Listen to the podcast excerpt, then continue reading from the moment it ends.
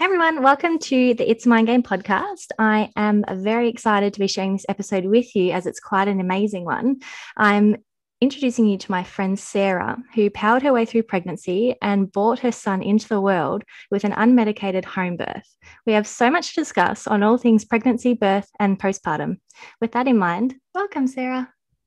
Hi, Jade. Thank you for that lovely introduction. oh, I think you're a superwoman. let's just be honest.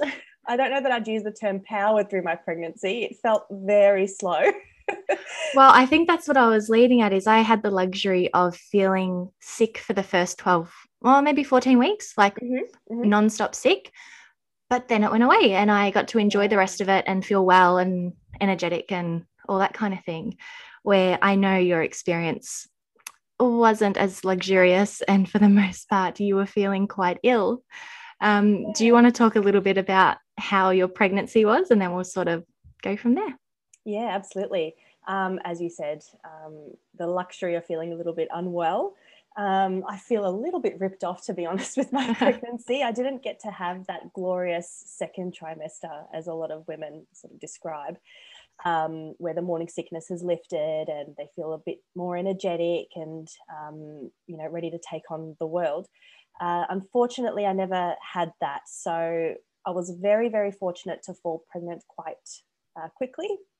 Um, and I was in what I'd like to think was pretty good physical shape before we conceived. That was very deliberate. I spent the whole year prior to conceiving um, working out quite a lot, trying to get into the best um, physical state that I've been in. I just wanted to make sure I was perfectly healthy before we tried to conceive and obviously to carry a baby. Um, and that comes from a mental health point of view as well. I wanted to make sure that I was mentally ready.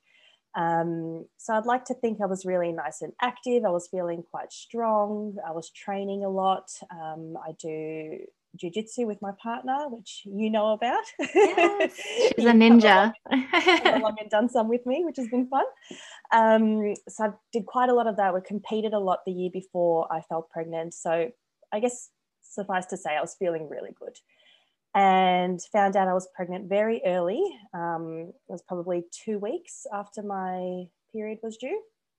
And at about six weeks pregnant, that's when the nausea kicked in. Mm. Um, and at first I thought, oh, how cute, I have morning sickness. this is amazing. This is how it's all meant to be. And oh, um, and then the nausea didn't go away.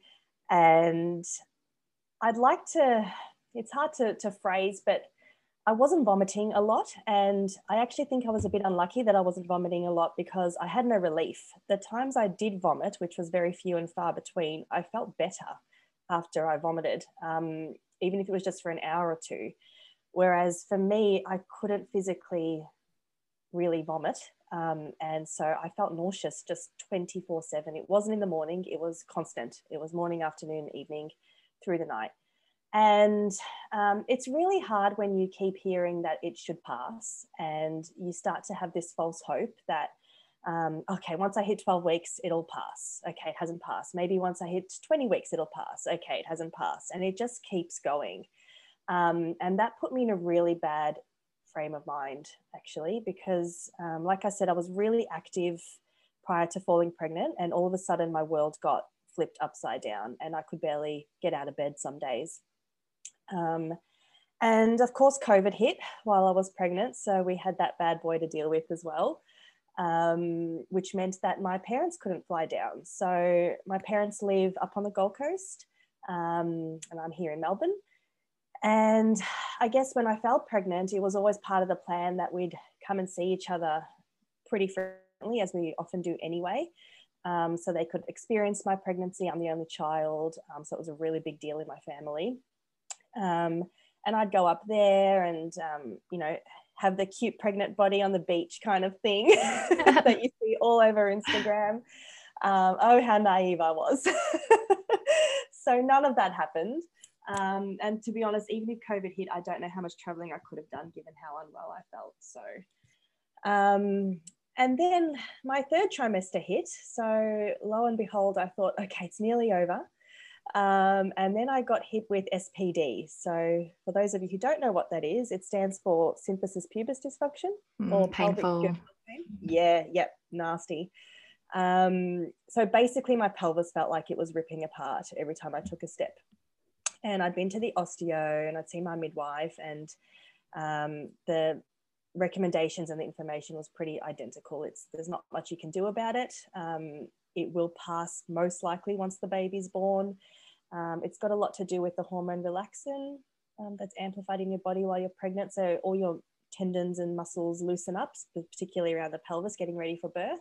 And for some women, that just happens a lot uh, more predominantly than in other women. So I got lucky in that department as well. Um, so by the end, I really couldn't be active at all, despite what I was trying to do, even a walk a day um, became really, really challenging. So I was almost bedridden for my final trimester. And um, yeah, I, I really didn't enjoy pregnancy. I had a lot of friends who were pregnant around the same time at slightly different stages, and a lot of them were glowing and um, really excited about being pregnant, about having their baby, and I wasn't feeling any of those things. Um, I suffered from depression through my pregnancy, um, mainly because, and the way I describe it is, I felt like my body was being hijacked um, mm-hmm. by this thing that I hadn't met yet. And I didn't have that connection to the baby while I was pregnant that I was really hoping I'd have, that you read about, that you hear about, that you dream about. Um, I really lacked that. So I struggled a lot with the fact that I couldn't bond with the baby that was growing inside me and my partner was bonding more than me, which was fantastic um, in one sense, but in another sense, it just made me feel really guilty and ashamed. But I just, I was so overwhelmed with how sick I was day to day, how much pain I was in, and the fact that I didn't have my mum and dad here, which sounds a little bit, I don't know if that sounds a little bit childish, but I think when you become a mum or when you're about to be a mum, you just really want your mum around, particularly if you have a good relationship with her.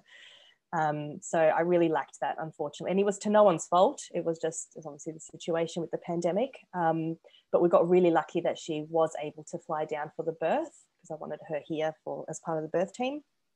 Um, but I will go into that a little bit later. She did end up getting stuck here because the border shut. So that wasn't necessarily the best thing, but make up for lost time. Yeah, yeah, that's right.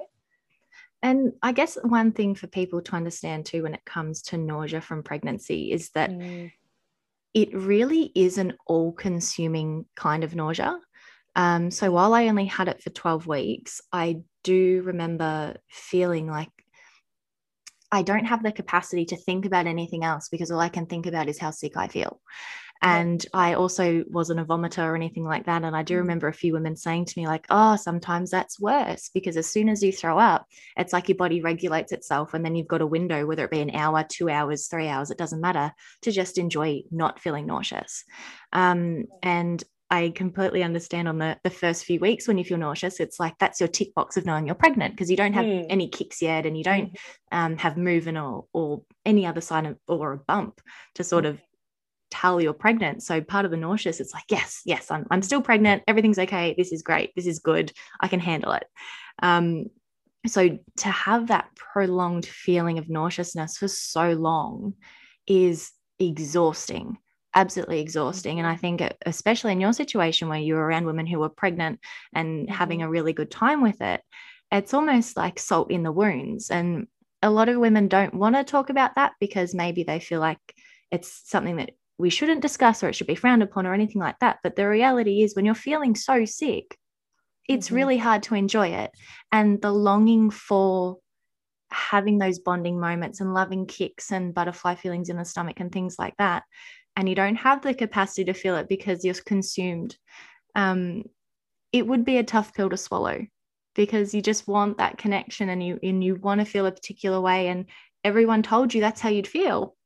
Yeah like absolutely. that that's what that's what's meant to happen. So mm-hmm. if it's not happening like what does that mean for me? Yeah ab- absolutely. And i think um, you hit the nail on the head there as well is um,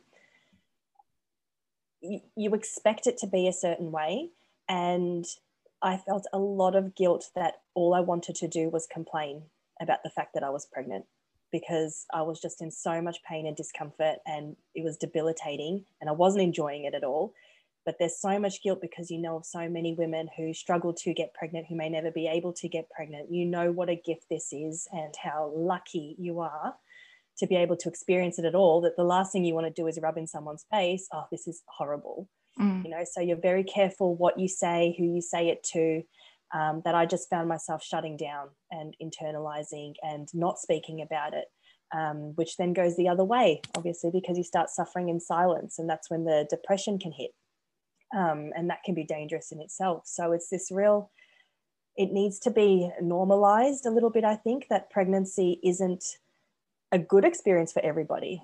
Um, some women are very lucky and cruise through and love every minute of it. Uh, but there are a lot of women, and I dare say more women, who probably struggle through it.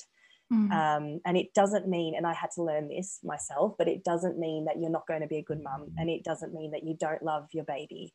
Um, those things aren't directly linked at all. You can be all those things and you can just hate being pregnant. And that's that's how I felt. And what you said as well, where it can be tricky when obviously you've got the awareness that for some women it, it's so difficult to fall pregnant and it's all they've ever wanted, and maybe they mm. can't do it because of XYZ reasons.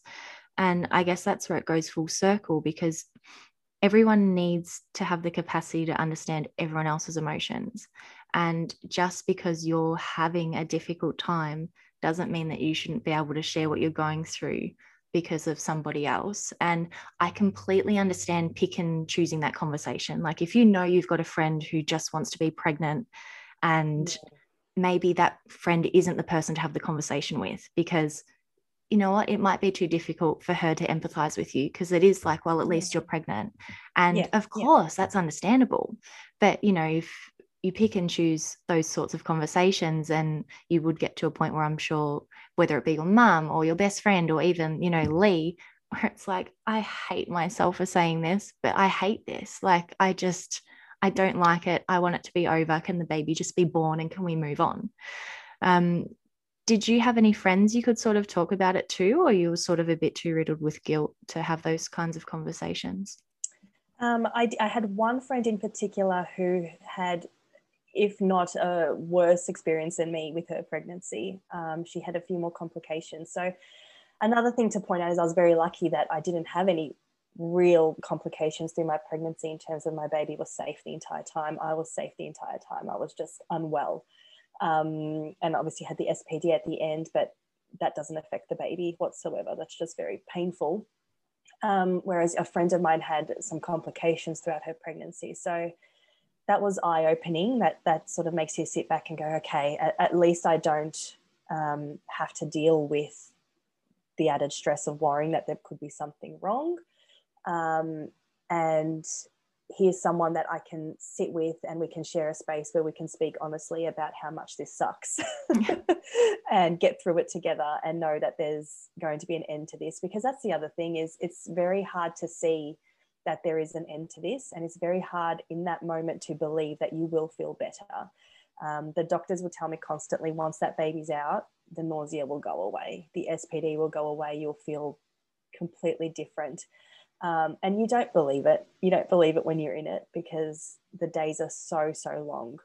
Um, and nine months is such a long time to feel sick. It's sort of like, yeah. uh, I'd imagine that you almost wouldn't remember what it's like to feel well. Oh, I didn't. I thought, yeah. I, so this is going to be my life now. Yeah, I had mm. my mum was laughing at me when I said that. I said I'm going to be feeling like this forever, and um, it, it sounds funny thinking back there, but um, I remember my partner went out one night because I was pregnant over a birthday, and he went out one night and um, had a few to drink and was feeling a little bit rotten the next morning.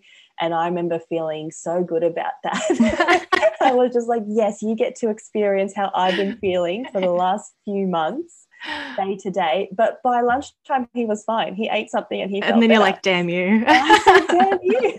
this is 24 7 for me. But it was at that moment he looked at me and he said, wow, this is rough. Like, if you feel like this every minute of every day, I don't know how you're doing it. And that was nice. That was a bit validating that, okay, he gets it. You know, as supportive as he was the entire time, it's different when someone can feel what you're feeling even if it's just for a few few hours one morning. But um, I appreciated that. but it's nice to have someone empathize with you. And yeah, even though his was totally. like a self-induced sickness. Yeah, absolutely. I had um, no, yeah, no sympathy for him whatsoever. it's an interesting thing though, isn't it? When people can suffer together. Yeah. And almost find joy in it. Misery um, does love company. Yeah. except he got over his so much quicker. Oh. But um, how how did you go? Obviously, leading into the birth, because we had a few chats sort of leading up to labor time, and I think yeah. everyone will be able to resonate with, especially four weeks prior to your due date. Mm-hmm. There is a level of panic. When's the baby going to come? How's it going to come? Yep. Am I going to get through it okay? Am I going to be in trouble? Is the baby going to be in trouble? Ugh, thousands and thousands of questions that 50% is excitement and 50% is absolute terror. Especially when it's your first time doing it and experiencing it. You have no idea what to expect. Um, and so I made the decision early on that I wanted to try for a home birth. Um, and that was due to a number of different factors all coming together. One of them was the fact that I felt like I was out of control and out of my body my entire pregnancy um, from early on. And I wanted to make sure that I could control something and in my head, that was um, I could control as much of the birth as possible. Birth is so out of your control once you're in it, and you really have to surrender to it, and anything could happen. But I just wanted to make sure that I was empowered with as much knowledge as possible and doing things as much my way and as much intervention free as I could. Um, and I wanted that feeling at the end that I that I did it and that I could do it. Um, and I think a lot of that, it was a very big mental game for me. Um, in that, as I was saying earlier, because I was so unwell through my pregnancy, I was feeling like a bit of an unfit mum and I was feeling like I, my body was failing me and that I wasn't going to be able to do this. Um, so my birth was very important to me. I needed to feel like that was my initiation into being a mum, not necessarily the pregnancy, but at least I could birth this baby how I wanted to and start from there if that if that makes any sense at all. yeah, absolutely. Um, and I, I after speaking to other women that are going through their pregnancies or have mm. had their mm. babies now, uh, it's interesting how different people cope with the idea of birth because I was very much the same in regards to I wanted to research um, all the different intervention protocols Mm-hmm. And I definitely wanted it to be as natural and organic as possible. But mm-hmm. I just wanted to know if someone did need to step in with something, what is it? How is it done? What are the side effects? Do I have Absolutely. a choice? Um, all those kinds of things. And. I found learning all those different elements of what can go right and what can go wrong made me feel more comfortable about my labor. Um, but then I've spoken to some of my friends who are pregnant right now, and um, they're like, "Oh, I'd rather keep it to a minimum. Like I, yeah. I just want to, I just want to go into the hospital and what will be will be. And that yep, that's yep. their way of coping. And whatever works for you works for you. Like you should not be forced to do research if it's not your cup of tea. Absolutely. But if you want to, so I remember my mum saying to me, like, Jade, just calm down. Like, just what will be, will be. And I'm like, no, I, I know that, but I still need to have an idea of how I would like everything to work out. So I had a birth plan and how I wanted, you know, some like little because I planned on having the baby in hospital, some little LED mm-hmm. lights, and mm-hmm. I was mm-hmm. going to have some aromatherapy going on, and I wanted a, a bath readily available if if I wanted to have a water birth, and you know all these dribs and drabs. And I remember Mum saying to me, "Yeah, but it might not happen." I'm like, "Yeah, that, that's mm-hmm. okay." Mm-hmm.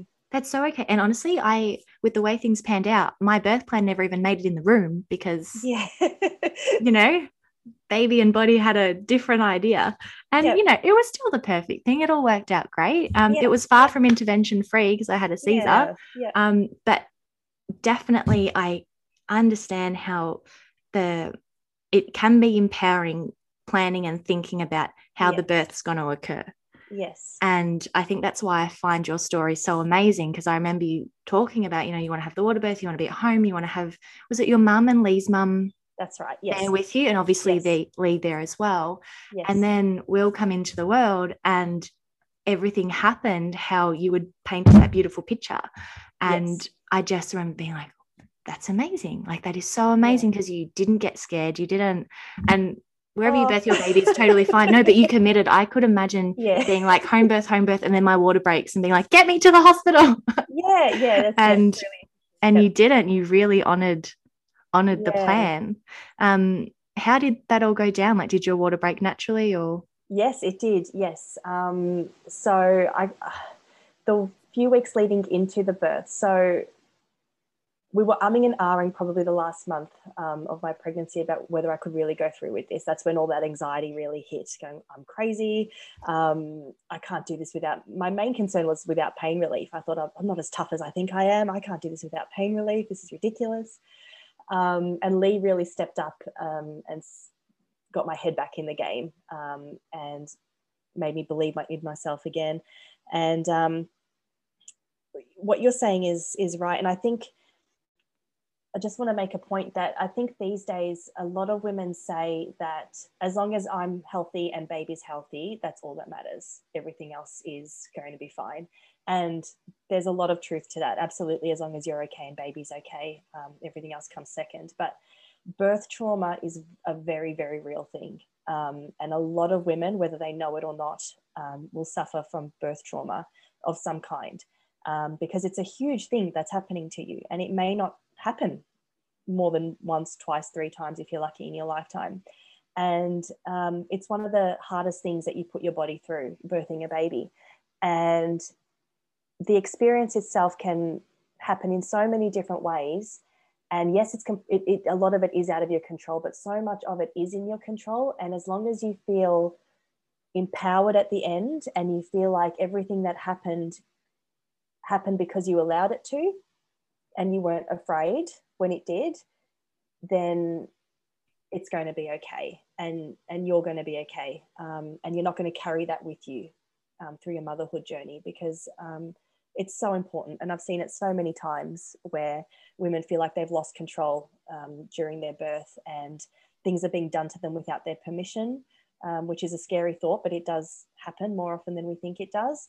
And that fear of loss of control and once the baby's out they almost feel like they've been completely torn apart you know and it's it's horrifying but it's true i'm really glad you brought that. that. up actually because mm. i i did a hypnobirthing course because mm-hmm. i just felt that resonated well with me and mm-hmm. honestly the biggest takeaway i had from that course was them saying you have the power to say no yes they can suggest an intervention. And you can ask them and look it could work out that no that's absolutely required. Mm-hmm. and then obviously you do what you've got to do. Mm-hmm. but uh, the what they brought to the forefront was when you're in a hospital setting or a doctor's or anything like that and you're under stress because it's a whole new thing you're experiencing you feel like any suggestion that comes to you is coming to you because it has to be done. So it's very natural to go oh okay yep yep yep yep yep. Mm-hmm but it's not. Sometimes it's just, look, this could work. Maybe we've got someone in training. And with the way my birth unraveled, I'm so glad I learnt that yeah. because um, so my pelvis was too narrow, Kasim couldn't fit. Mm. And my water broke naturally, contractions hard and fast. My body actually did exactly what it was supposed mm. to do. Mm-hmm. And I remember being in the hospital and, you know, there's alarm bells going off and because Kasim's heart rate was going up and down, my heart rate was going up and down. And the nurse come in and said, look, I really think we should induce you. And I said, but my water broke naturally and, and I'm having contractions, like things are moving fast. And she goes, yeah, yeah, but you know, it could be better if we get things moving faster. Mm. Um, and I said to her, I'm like, but my body and apparently my baby's not coping as it is with how quickly things are going. Um, no, like I, anything, I'm not doing that. exactly. And yeah. I'm no medical professional, but it just made no sense. And she gave me the dirtiest look, dirtiest look, like I had offended her or something. I don't know. But, mm-hmm. and I remember looking at John because she kind of stomped out of the room. And I looked at John, I said, Do you, do you agree with this? And he said, Oh, it makes sense to me. Because he knew the super basics of what things work. So I'm like, I need you to know in case I don't have a voice. I need you to know what I want and what I don't like the idea of, blah, blah, blah, blah, blah. And um, the way everything worked out later on, I spoke to my midwife because she wasn't available to be there while everything was happening. And she said, Oh, you know, you, you did the best thing because it actually would have complicated things a lot more. Mm-hmm. And she would have been in complete distress and like who knows kind of scenario yeah. because yeah we did not need things to go quicker um, and i just think to anybody out there just learning that for one is that you've got the power to say no and you've got the power to question them like why do you want to do this how is it going to help me and the baby and what are my alternatives Absolutely. Three such important questions. And, and if they had of yeah. Sorry. No, no you, you can ask them what what happens if we don't do it. I think that's an important mm. question a lot of people skip over. Um, but because you can say no, you can ask, okay, let's say we say no, what's the worst that could happen? Yeah, absolutely. Yeah, and I think just what you were saying about the the birth trauma, that's where a lot of it sort of incurs because mm. women are getting advised on different procedures and interventions, mm-hmm. and it's not coming from a place as no, this is essential because of X, Y, Z. I honestly, I never even understand the motivation for some of it. I've heard women that have had up to 10 stretch and sweeps while in having multiple contractions and whatnot. And there's not a lot of evidence to suggest that assists with the progression of labor or birth, let alone having 10 of them. Um, right. This woman actually ended up so inflamed that she had to have a cesarean because they oh. she was swollen yeah. from trauma, literally from trauma. Yeah. From something she was advised would help deliver her baby naturally. And that story is not to scare anyone in any way, shape, or form, but just there's so much merit to just questioning mm. intervention, why, how, you know, what the outcomes are. Absolutely. Yep. Yep. Um, and so, like you said, I had a birth plan as well. Um, and the main headline of that birth plan was to ideally have the baby at home. Um, and I, sh- I do want to preface by saying I wasn't having a free birth, and um, I'm not condoning free births in any way. So the difference between a free birth and a home birth is a free birth is there's no medical professionals around whatsoever. Um, and a lot of the time they happen accidentally just because people don't realize where they're at. Yet um, and that's and that happens. Um, but they can happen. Obviously people plan it that way too. But we'd planned a home birth so i had three midwives present at the day um, on top of having my birth team which was my partner and my mother and my mother-in-law um, so it was a full house um, and the very well prepared. So my home birth was organised through the hospital. I was very lucky to fall in the jurisdiction of Sunshine Hospital, which offers um, home births through their system, um, the public system. So I didn't have to pay extra for it. I know you can organise them privately as well, um, but you do need to organise a private midwife for that, and that's when the money comes in. So I was very lucky to fall into that area. Um, and the criteria to have a home birth is very, very strict. So they want to obviously be as safe as possible. So there's a lot of boxes that they have to tick um, before they sign you off to do it. Um, and that's purely to keep you safe and baby safe. And um, if there's any high risk that something could be a bit abnormal, they want to make sure that you're close to a hospital, which is completely understandable. Um, they also provide oxygen tanks. So a week prior to my, no, sorry, two weeks prior to my due date, um, my midwife came over and dropped off an oxygen tank. Um, so that's just in case they need to resus, very low risk, but obviously um, better have it and not need it than need it and not have it. Um, so just in case they need to resus the baby, they have oxygen available. Um, and they also bring a, a, couple of drugs with them as well. Um, not pain relief, unfortunately, um, but Syntocin, which is the synthesized hormone to help deliver the placenta if needed. Um, they bring vitamin K for the baby if needed, um, and a few other bits and bobs. They also give you an antiemetic in case you start vomiting through your pregnancy. They've got that handy. Um, so your house becomes a little mini pharmacy on the day. So um, that was all pre-organized. And um, I did decide to try and have a water birth, um, and that was for a number of reasons as well. The biggest reason being from what I'd read and researched, water immersion during labour is um, one of the better natural pain reliefs that a woman can use. Um, doesn't work for everyone, but it does work for a lot of women, whether that be being under the shower and having that hot pressure on your back wherever the pain is, or floating in a pool or a bath um, can be really helpful for those contractions. So I was really keen to try that, given I didn't really want to try um, any pharmaceutical analgesics if I could avoid it. Um, so leading into the big day, some new COVID restrictions were announced. Um, one of them was that partners were not able to stay in the hospitals after the baby was born for longer than two hours. Um, and the other one was water immersion was banned um, in hospitals. So they were actually removing plugs from the bathtubs so that women couldn't fill up baths and um, use them during their labour, and shower was a big no no. Um, so this caused a lot of hype in the obstetrics world when this got announced. A lot of women who were due to give birth and um, were, were, very upset, myself included. Even though I had planned on a home birth, there was still a possibility that I'd end up being transferred to a hospital if something was a bit askew. So I had to be prepared that I could be giving birth in a hospital. Um, and to think that once the baby was born, my partner couldn't stay for longer than a couple hours um, was really frightening. It really, really scared me, um, given nobody else could be there anyway because of COVID restrictions. And the idea that they'd taken water away as well really frightened me because that was going to be my biggest um, tool for pain relief. And I was really worried if I didn't have that, then um, I'd be open to any other intervention, um, which I was trying to avoid. So that just solidified my plan to really go ahead with this home birth and, and really hope that it all goes well. Um, but I did end up writing a few letters and complaining about the new restrictions and sending a couple emails, um, all very encouraged by my midwife. there were a lot of midwives who were very upset by these new regulations. So um, I actually had no idea. I had I, yeah. I was aware of the visiting, um, but I didn't know about the the change of showers, baths. Like that's just yeah. disgusting. So the argument was um, they didn't want nurses to wet their PPE because that would be a high risk of contracting COVID. Um, and there are so many things wrong with that. I won't go into. I was going to say I have so much to say. I'm just going to bite so my tongue. To say, but we won't go into that. That's a whole other podcast. oh my goodness. um, so yes, so uh, the downside to that as well was the hospital could no longer provide me with a birthing pool.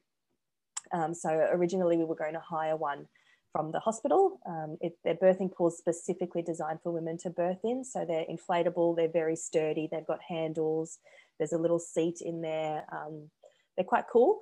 Um, so unfortunately, I couldn't hire one and they're very expensive to buy. Um, so we ended up buying a little kiddie pool um, I think from Bunnings or something, and it's it's hilarious. It's got like a brightly coloured fish and aquarium patterns all over it. So um, some serenity while in labour. Yeah, but... not quite the zone I wanted to be in, but um, I thought, you know what, once I'm in labour, I probably won't care. so it's all good, um, and it did the job really well. Um, so as you asked me before, I know I went off on a tangent. I'm so sorry, but yes, my waters did break naturally. Not, you know, I, I even forgot that I asked that question. I'm just so invested in your story. All I could think about when you were saying that, I'm like, oh my goodness, you know, you've been out of control throughout this pregnancy, and yeah. then you've gotten a grip on the idea of this birth plan, yes. and then weeks before, Vic government has said, mm. intercept Sarah's plans, give her a Bunnings pool. like, really? oh my goodness. Makes for a great story though. Oh, it does, yes. I'm laughing about it now. I was not laughing at the time. Oh, I could imagine. You've oh. got to be kidding me. oh, anyway. Um, so it was the day before my due date, and um, I went for a long walk, most of it uphill. Yes, with my.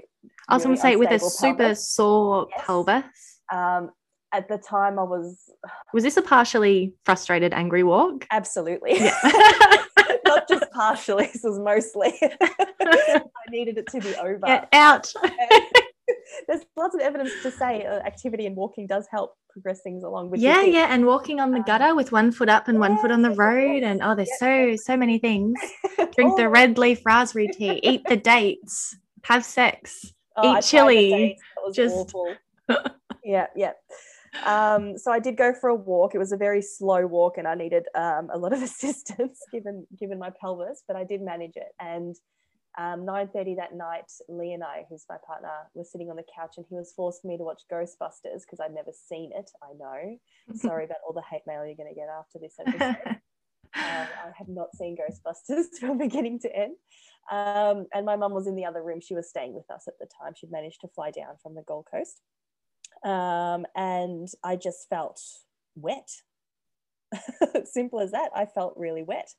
Um, and I was wearing a pad at the time, thank goodness. But I got up, I said, oh, and I waddled to the bathroom. And um, there was just trickles of water coming out of me that didn't feel like I was peeing. And it was pinkish in color. And I thought, oh, this is it. This is my waters. And I remember. Did your heart race like a million miles? It didn't. This is this is what I remember. I didn't feel anxious, and I was really wow. expecting to. So the whole month leading up to this birth, I I said to Lee multiple times, "I'm going in for a cesarean. I'm not doing this." I freaked out. I said, "I don't want to go through labor. I don't want to push this out. This isn't going to work. I'm crazy." And the anxiety was I wasn't sleeping. I was so freaked out about what I was about to do. And then when I saw my waters break, I felt excited. And I really wasn't expecting to feel that way at all. It caught me by surprise, but I got a bit giddy. And so, yes, I suppose my heart did start to race, but it wasn't anxiety at all. It was positive. It was yeah, excitement. Yeah. yeah, totally, totally. Um, but, so I remember I um, changed my pad and I, I, went back into the room and I said, into the lounge room, and I said, Lee, I think my water's just broke. He said, Oh, all right, okay, um, I'll go get the pool ready. I said, No, no, no. no, no, no, we know this could be a loss. Like, yep, no, you're right. And uh, we both secretly agreed not to tell my mum anything because we were so worried. And she's in the house. She's in the house. Oh and my I was goodness. so worried about her freaking out. So mum and I had many conversations prior to the birth to make sure that she'd be comfortable being there because it's it's one thing to be in pain yourself. It's another thing to see your watch daughter, someone child mm. be in pain. So um, we talked about that a lot. She was very sure she wanted to give it a go, and um, there was always an out, so she could always leave the house um, if it was getting too much for her. Um, and so I was a bit worried about telling her that my waters broke, so we thought we'd keep it to ourselves for as long as possible. Uh, neither of us could relax at that point. We were just so excited. I told Lee to go to bed and try and get some sleep, and I'd lie down and see what happens. But I knew from everything I'd read, it could be up to 48 hours before anything happened, maybe even longer. Um, one of the criteria for having a home birth is they wouldn't allow you waiting longer than 48 hours after your waters broke, um, just because that could lead to potential other complications. Yeah. Statistics are low, but they don't want to take the risk when you're at home. So that was fair enough. Um, so I did have only a 48 hour window to go into labor. Um, Lee went to bed. I don't know how much sleep he actually got because half an hour later, by 10 p.m., my contractions started and they felt they were very low in my um, abdomen or uterus and they felt very much like period pain. So I'm one of the lucky few who gets pretty horrendous period pain once a month. Um, so I knew exactly how that felt and it, and it was very much like that. Um, and it was coming in waves. So I thought, okay, this is definitely it. Something's starting. Again, I wasn't feeling worried. Um, I just thought, um, I think I thought, oh my God, I'm not going to be pregnant for much longer. oh, it's all going to be over soon. I didn't even connect the fact that I'm going to be a mum soon or that there'd be a baby soon. It was just, it's just relief. have to be pregnant for much longer. It is nearly over. Um, and something I did find was that the contractions weren't feeling how I'd read they would feel. And I know this sounds ridiculous, but like you said before, there are some women who will research the hell out of something to ease their anxiety, and then there are others who just want to look away and that makes it feel better, and that's fine. So I'm definitely the first type. and I'd read what contractions should or could feel like. Um, and they didn't feel like that for me. So um, I'd read that they usually start from the top of your uterus and it feels like a squeezing sensation moving down through your body. Um, and it comes in waves and peaks and so forth. Whereas with me, it very much started from my back and it just wrapped around the bottom part of my abdomen. So I felt nothing at the top, just pretty much my pelvis. Um, and that happened from the get go. And I didn't have a long break between contractions from the get go. I think my longest was 10 minutes, so not very long at all. And um, I didn't sleep at all. So I'd woken Lee up and I asked him to put the TENS machine on. So I used a TENS machine through my labor. Wonderful device. Amazing. Loved my TENS um, Highly, highly recommend. Some women say it didn't really do anything for them, but I know a lot of women who uh, agree that it did, obviously yourself included. Um, and for anyone that doesn't know, it's basically a, a little, well, you could probably describe it better than me, but it's little electrodes, pads that you put on, the, on your lower yeah, back. and then they pulsate the muscles. And the, yeah. the idea of it is that it's going to offset the the cramp pain mm, um, yeah. by stimulating the muscle prior. So essentially, as you feel the contraction coming on, you press the little button Mm-hmm. The TENS machine buzzes, and it, has got a dial, so you can put it up and down. And um, but you're right, lots of people. It's a mixed reviews. Yeah, yeah, machine, yeah. and I must admit, I didn't recognize how much it was helping until I had to take it off. Yeah, it's funny. So that, I was using it, and as you would know, contractions are all consuming once they get Yeah. into full swing, and it's very Yep. much, I don't know what happens. You kind of disappear in your own mind. You just yeah, go somewhere, not really sure how to explain it. It's an incredible, bizarre feeling, but it's like your body just goes into a strange mode of, I yeah. I, I, I don't know. I just remember feeling like I just disappeared and then I'd come back. Um, Absolutely. but when everything happened, I had to take the TENS machine off, and they said, "Oh, look, don't worry about it. We're going to give you an injection to stop the contractions until you have the cesarean. So Mm, mm. take the machine off, you'll be fine." Cool, no worries. Well, the injection didn't work. oh no. I didn't, but you know, and what we were saying earlier, ask questions like how, Yeah, why, blah, blah, blah. But at that point, I was like, whoa, no more contractions. Like, I'm happy Yeah. to get rid of them right now. And um, yeah, so I, I took the TENS machine off, and it was an hour before I had the surgery. So it was an hour of contractions, maybe a minute apart at that point. Like they were hard and heavy. Mhm. And yeah, as soon as I took the device off, one kicked in, and I was like, oh, oh, wow. And then the second, and then the third, and I was like, God, that machine was working so Yeah. well. you don't realize. It Yeah, works so, so, well. And what you say about um, sort of being in the zone, it's it's so true. And um, I think it's just all those wonderful hormones that happen um, when you're in labor that you can't possibly um, fathom before you're in labor how it's going to feel. I and no, I, I never read anything about that either. Like I remember Yeah. reading how contractions feel and and I also got told, you know, they won't kick in for 24, 48 hours. So I remember saying Yeah. to John, go to jujitsu. Like I'm gonna be here just chilling out. Yeah, I was in the hospital. Casima was delivered within eight eight hours of my water breaking. Oh, but my Okay. contraction started within 10 minutes, like you. Like it was so Yes, fast. But I remember thinking, no, no, no, I've got 24 hours at home. I'm gonna drink tea, I might watch a movie. Like, Yeah. Yeah, yeah. No, No, that's not how it worked out. no. And like, and it was great that it did, and everything was cool. But I just remember being so excited for the next 24 hours of like yeah. contractions slowly coming in and being like, oh, that's happening, and I'm progressing. And I don't know, I had this delusion that that's that's what would happen. And but just that, that, that feeling of disappearing. Yeah. I remember it happening, and even in the moment, I was like, oh, like it, it's a great thing that it's happening because it was. It's almost like you just turn so inward Yeah. to a degree that you never knew possible. And you, I just, even now, I can't put words to it. It's just such a powerful thing. It is. It's sort of a nothing. And if, oh, I don't know, if you've been through I- it, you might, I, do you, it's, it's it's almost indescribable. you might be able to explain it better, but I just, Oh. I just disappeared. And then I, yeah. Well, I was going to say prior to being in labor about a month or so before, I got a really bad leg cramp. When I was in bed, my calf cramped awful and I was crying because of pain and I couldn't walk on my calf probably for the rest of the day. But I remember being so shook by that and thinking, how am I going to give birth when I can't cope with a single cramp in my calf? And it really freaked me out. I went onto all these online forums and I asked, I don't know if I can do this because these calf cramps are killing me and I, I can't cope with that. And all of them said to me, honey, once you're in labor and those hormones kick in, it's a completely wild experience. You have none of those hormones right now while your, your calf is cramping. It's a totally different thing. And it's so true. It is so, so true. And it doesn't feel like that kind of cramp anyway. So, But I think it's so common to have those thoughts too, especially like with the calf cramp, is your belly's so big, so you can't even stretch your foot. You've just got to stand on it. yeah, I know. Absolutely. Like sit with the pain. um, so uh, yeah, so Lee attached the tens machine, which was great. I had it on the lowest dial, and I'd put Gilmore Girls on TV in the lounge room.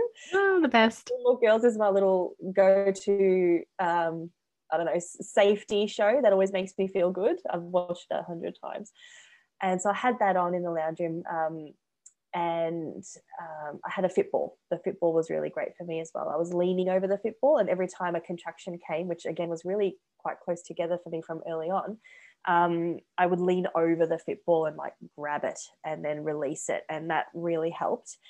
And the other thing that helped me really well cope with the um, contractions really well, sorry, uh, is horse's breath. So I don't know if you know much about that, but it's basically this when you make this noise. So you puff your lips like that, and it's slowing down your exhale, is what that's doing. And it really, really helps. Um, there's studies that show it's more effective in pain relief or pain management during labor than gas and air, so the nitrous oxide, which can often make you feel a bit nauseous. Um, and it was amazing. It was a, such a good technique. I used it right up until he was born um, for most of my contractions. So you introduced that pretty much as soon as you felt necessary, and then as soon as I felt necessary, which was pretty early on. Um, mm-hmm. They intensified pretty early for me, and they were pretty close together um, very early. Um, so by this point, mum knew something was up, obviously, and Lee had walked past her um, with the deflated pool. So she knew something was definitely up and came out and said, So it's happening, right? Like, this is it. Okay. um, I'd contacted the midwife just to let her know. And again, it wasn't my midwife that I'd been seeing through my pregnancy, which is always the way. Um, but this midwife was great nonetheless. And I let her know that my waters broke, contractions had started. Um, and she said to keep her posted because first time labors can take quite a while. Um, and she wanted to see a certain amount of contractions in a certain amount of time, that sort of thing, before they would make their way over to my place. Um, so that was all fine. Um, it got to about one or two in the morning, and I could see my mum a little bit not too sure what to do with herself. And Lee was very much helping me through contractions um, and doing a great job. And we were walking up and downstairs a little bit because I knew that would help move things along. And I said to my mum, Can you make me some cake? so there's this cake she used to make me when I was a kid that I absolutely loved. It's my favorite dessert in the world. And I just knew that giving her a job to do would keep her busy, calm her down, and I'd get to have some cake. um, so that was awesome. That was a good little trick. And um, I would advise, that, advise that to any mum in labour who needs to distract a mother or mother in law, get them to cook something for you um, if you have the luxury. Um, so she started baking the cake in the kitchen, and I'm moving through my contractions. And all of a sudden, I really wanted a banana. So it was 4 a.m., and we didn't have bananas. Of course, we didn't have bananas. Um, so Lee called his mum, um, who was going to be here for the birth, and said, Mum, have you got any bananas? And it was four in the morning. And she's like, Yeah. And goes, Okay, Sarah's in labor. She wants a banana. Oh my God. Okay. so she comes rushing over with the banana. Oh, wow. Um, and I was really relaxed. I was really in the zone. Lee made me turn Gilmore Girls off by this point and put on my playlist. I'd, I'd um, made a bit of a playlist beforehand, just of cruisy music, nothing. Um, nothing too airy fairy, just songs I like that make me feel good. Um, I think there was a few punk songs in there as well. Um, so that was good and I had that on and a few candles, just a bit of mood lighting. Everything was nice and dim, and it was so calm in the house. And I was just horse breathing through contractions, and um, I had the TENS machine on, and it was at the highest dial by this point. And um, it got to a point where the TENS machine wasn't doing it anymore. Nothing was cutting it, and I couldn't stand through my contractions anymore. I had to crouch down. Um, so I said, okay, I need to go in the pool. So Lee and um, my mum and his mother were filling up the pool by this point. So we had a hose attached to our kitchen sink. Um, and sorry if you can hear Will. Oh, that's okay. um, he doesn't want to go down for his nap as usual. Oh, they never um, do. No. um, so we had a hose attached to the kitchen sink down into my little brightly coloured fish pool, um, which technically I wasn't allowed to have given the new Victorian government restrictions um, but we did it anyway. Cheeky. I know. Um, and filling up with nice warm water. It's not supposed to be too hot because if the baby's born into it, it has to be um, body temperature, ideally. Um, and so I hopped into the pool, and you're right. As soon as that TENS machine comes off, you don't realize how much you needed it or what an impact it was having. And I felt like the contractions just went 10 times. Did harder. you, was your midwife with you at this point yet, or they were still no. waiting to? Okay, so you're still no. just with the mum, mother in law, and Lee. Mums yep. and, and Lee. Yep. So it was about 4 a.m. Uh, or probably 5 by this point, and I'm in the pool. And um, Lee looked at me and said, I think we should call the midwives. And I said, Yep. all right. So he called the midwife, and um, I was struggling through contractions at this point. I was being quite vocal. So, up to this point, other than horse breathing, I wasn't vocalizing. Um, but now was really um, low, deep groaning. So, a, a, lot about what I'd read as well was to try and, if you're going to scream or vocalize through labor, to try and keep it deep and low um, as opposed to a high pitched sound. It just helps um, relax and everything down there, if that makes sense. yeah, no, that's right. So anything high pitched actually, uh, I'm pretty sure it contracts some of your pelvic floor muscles. Yes, so it works correct. against the contraction. Yeah, it um, doesn't help you. Yeah. Yeah. And I remember reading something about that, but they linked it into the idea of when, you know, kids and women and all that have watched movies and they see women in labor, they're always screaming. Yeah. So yeah.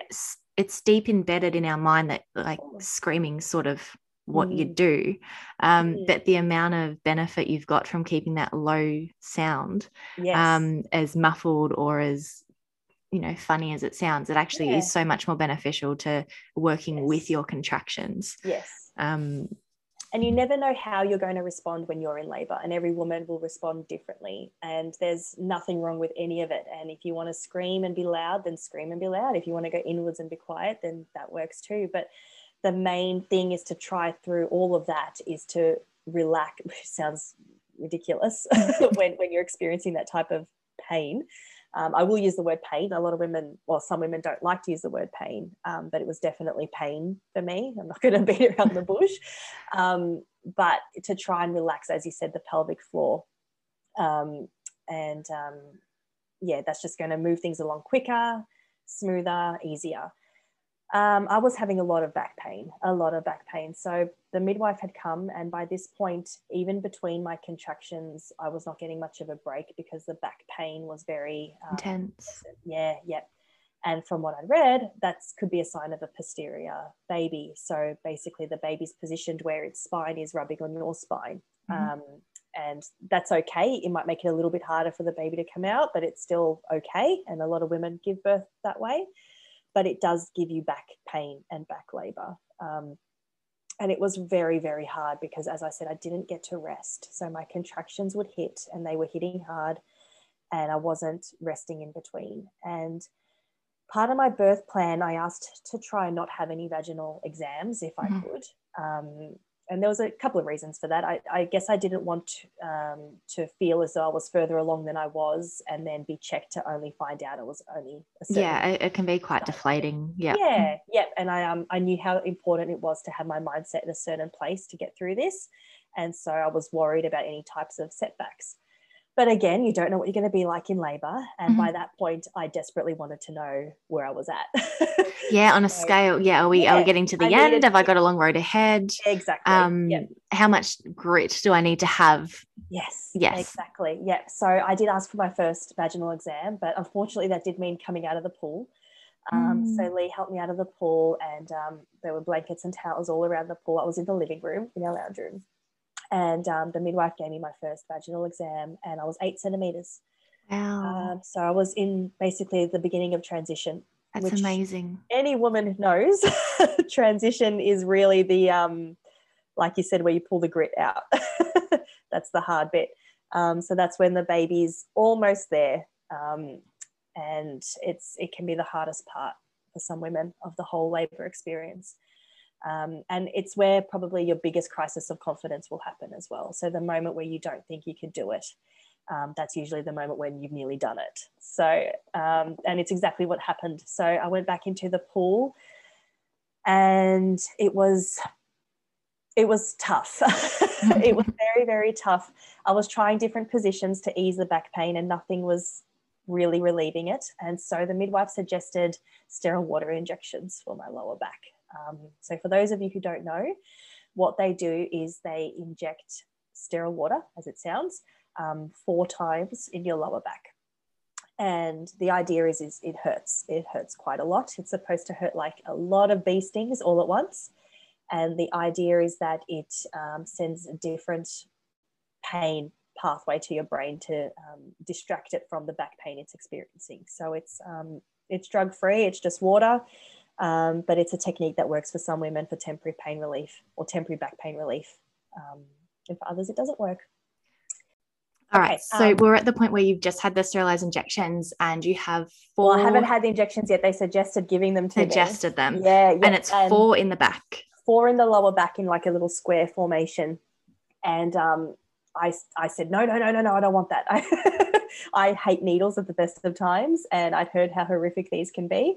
Um, so I said, no, I declined. And I went for probably another 20 minutes or so contracting with the back pain and it was getting very bad. And Lee actually turned to me and said, maybe we should go to the hospital and get you some um, pain relief. Um, and we looked at the midwife, and the midwife said, Do you want to just try these injections first? Mm-hmm. She was obviously trying very hard for me to continue with the home birth and not have to transfer me because um, it's not really what any of us wanted to do. Mm-hmm.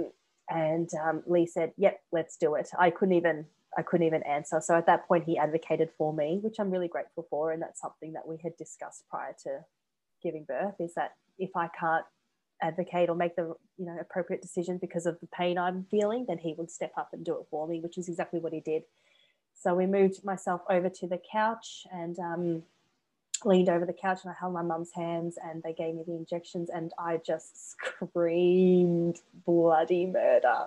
Just Lee said he'd never heard me make that sound before in her entire life. And it was it was more painful than the contractions. And they give it to you while you're contracting, just for oh. extra fun. um, just because supposedly if it's all happening at once, you know, it'll it'll be a bit it's counter. yeah. Can I ask, is it the do they do one, two, three, four, or is it four all at once? So there's two of them, two two midwives, and they yeah. did um, two each. So I was getting two yeah at the same time, if that makes sense. Yeah.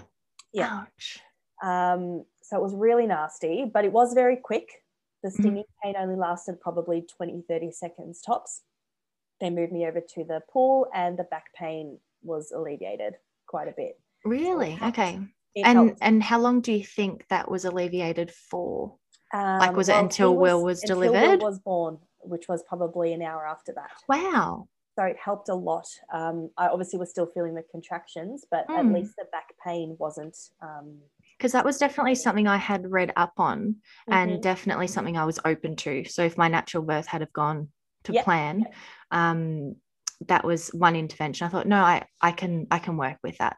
Yeah, um, yeah. If I if that can be my go to, then. Yep yeah um but there was sort of it was skewed in regards to people's results with it yes absolutely. some said it may as with i guess anything yeah that happens yeah. when it comes to that but um no that you had a wonderful result and whether it's a placebo effect or not who knows but you take that who cares well that's fine i'll too. take the placebo any day yeah, absolutely so no it did help i mean it wasn't it, it, was no epidural or anything like that you know it didn't take all the pain away but it, it definitely um it was it enough to give you the confidence to stay home. It's yes it did absolutely and to finish the job i guess put it that way.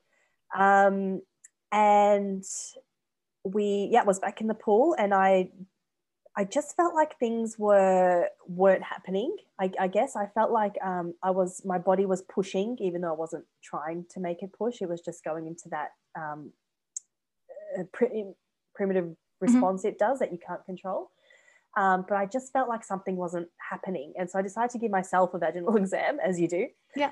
Um, and I felt a cervical lip um, so basically, I felt like I could feel my cervix um, partially covering Will's head. Mm-hmm. Um, it was a very strange feeling, but it felt like it was like a little gate that was in the way. And um, I looked at the midwife and I said, I think I have a cervical lip. And she said, Oh, okay. So she felt and she said, Yep, you've got a little one there. And what that basically means is it slows down the baby's um, mm, descent. There's more to work through. Yeah. Bit more to work through. Yep, yep. And sometimes the more they you push through that, um, the more inflamed that cervix becomes, and then it becomes almost impossible for the baby to get through. So the midwife had to actually hold that cervical lip aside, so push it aside while I did a couple pushes just mm-hmm. to get the baby's head past it.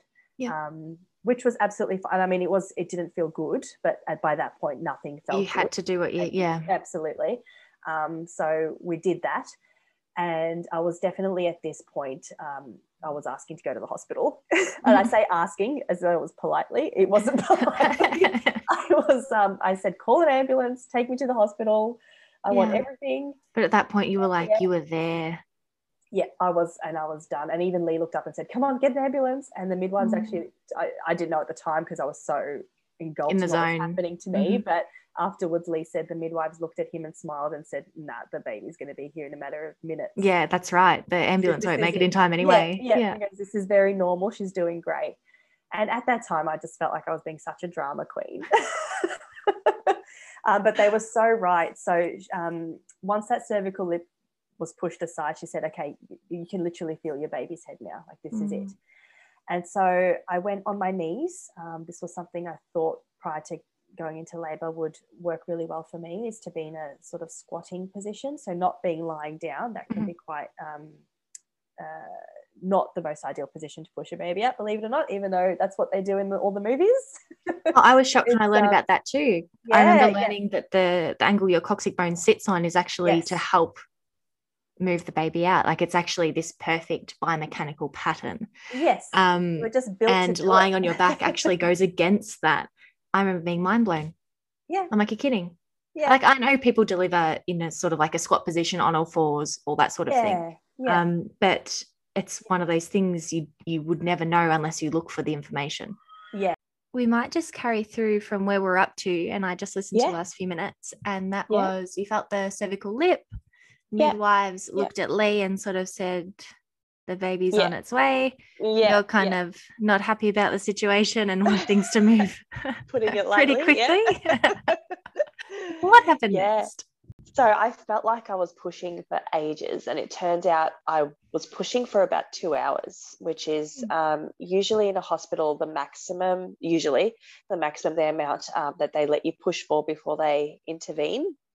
Um, but by this point, um, they were starting to see the head. So it was happening, um, just a little slow. And so I changed positions. I went into a um, like a all on all fours, leaning forward, um, and I had my mother-in-law and my mum on under each arm outside of the pool, which was really cool. And Lee was behind me, um, holding me up. And mm. the midwife was in front um, with a mirror underneath. And um, I got to have a look, and which I never would have thought prior to being in that situation mm-hmm. that I would want to see everything that was going on. Um, but for me, it was the kick I needed. It was, oh my God, okay, what I'm doing is actually doing something because it just felt like all of this discomfort, all of this straining and effort I was putting in was going nowhere. It just felt really, um, I felt really stuck and I wasn't seeing uh, what I was doing. And until that mirror was put there and i got to see the head and i got to see things moving and i got to see the effect of every push and it just changed the game for me. It just made everything happen. I feel like i probably should have had that mirror put there a lot sooner in mm-hmm. hindsight but that's that's great. Um, if there's ever a next time i'll know and yeah and so from that point on it was really um, it was really just primal, I think is the only way to describe it. I don't even remember. I don't remember how it felt. I do remember prior to going into labor and listening to a whole lot of birth stories, um, a lot of women mentioned that the pushing phase was their favorite phase of labor um, or active labor, just because they felt like they were being productive. Um, whereas I didn't feel that way. I didn't feel like it was my favorite. Um, I felt like I was really riding the contractions really well and I was in a rhythm with them. And this felt a little bit more erratic. And like I said, I felt a little bit um, or a lot more out of control um, which is I think the opposite of what a lot of women feel. So it really just goes to show it's the experience is your own and it can be different for everybody. Mm. Um, so I felt the opposite way that it tends to be described. I felt a lot less in control when I was pushing. Um, and the hardest part was getting that head out. it was tough. And my midwife was incredible. I had three midwives there. Uh, one of them was a student midwife um, who they asked me for permission for before he was there. And he was male, which was um, something else that you don't see very often.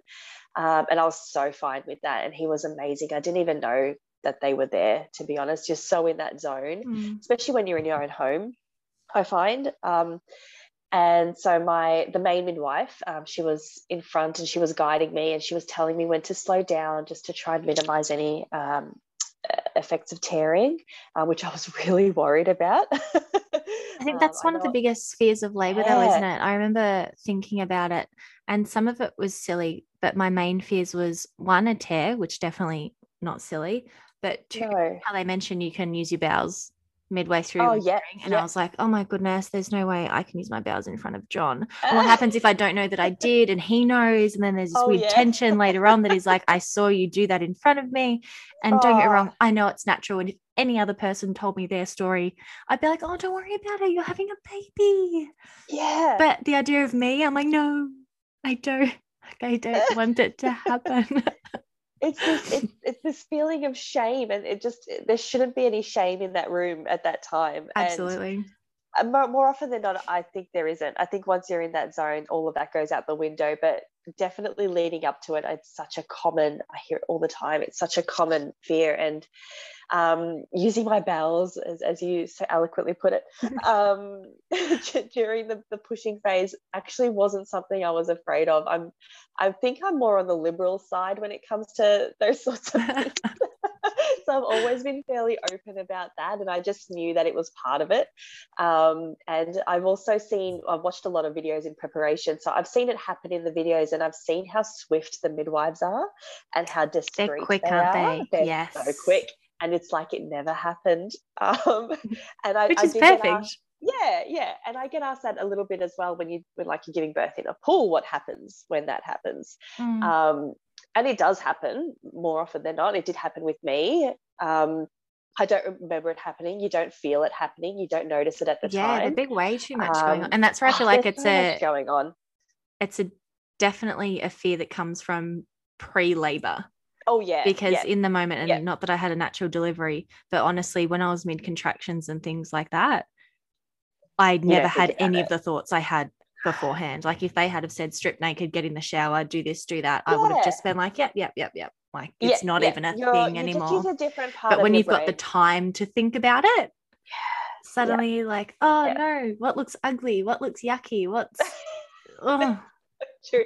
Actually, as part of what during labor, um, when things weren't really going as quickly as we'd hope after I'd hit transition, and I'd been pushing for so long, one of the suggestions was to sit on the toilet backwards Yes. Um, I don't know if you've heard that yeah. one yet, but I have to say that was the most undignified position I've ever been in. I'm just in riding a toilet. Mm. Yeah, nothing down the bottom, sitting backwards in my toilet. I've just got Lee there with me and midwives, and it's pretty cramped in my bathroom. And I'm just like, like this isn't working for me. Happening, yeah.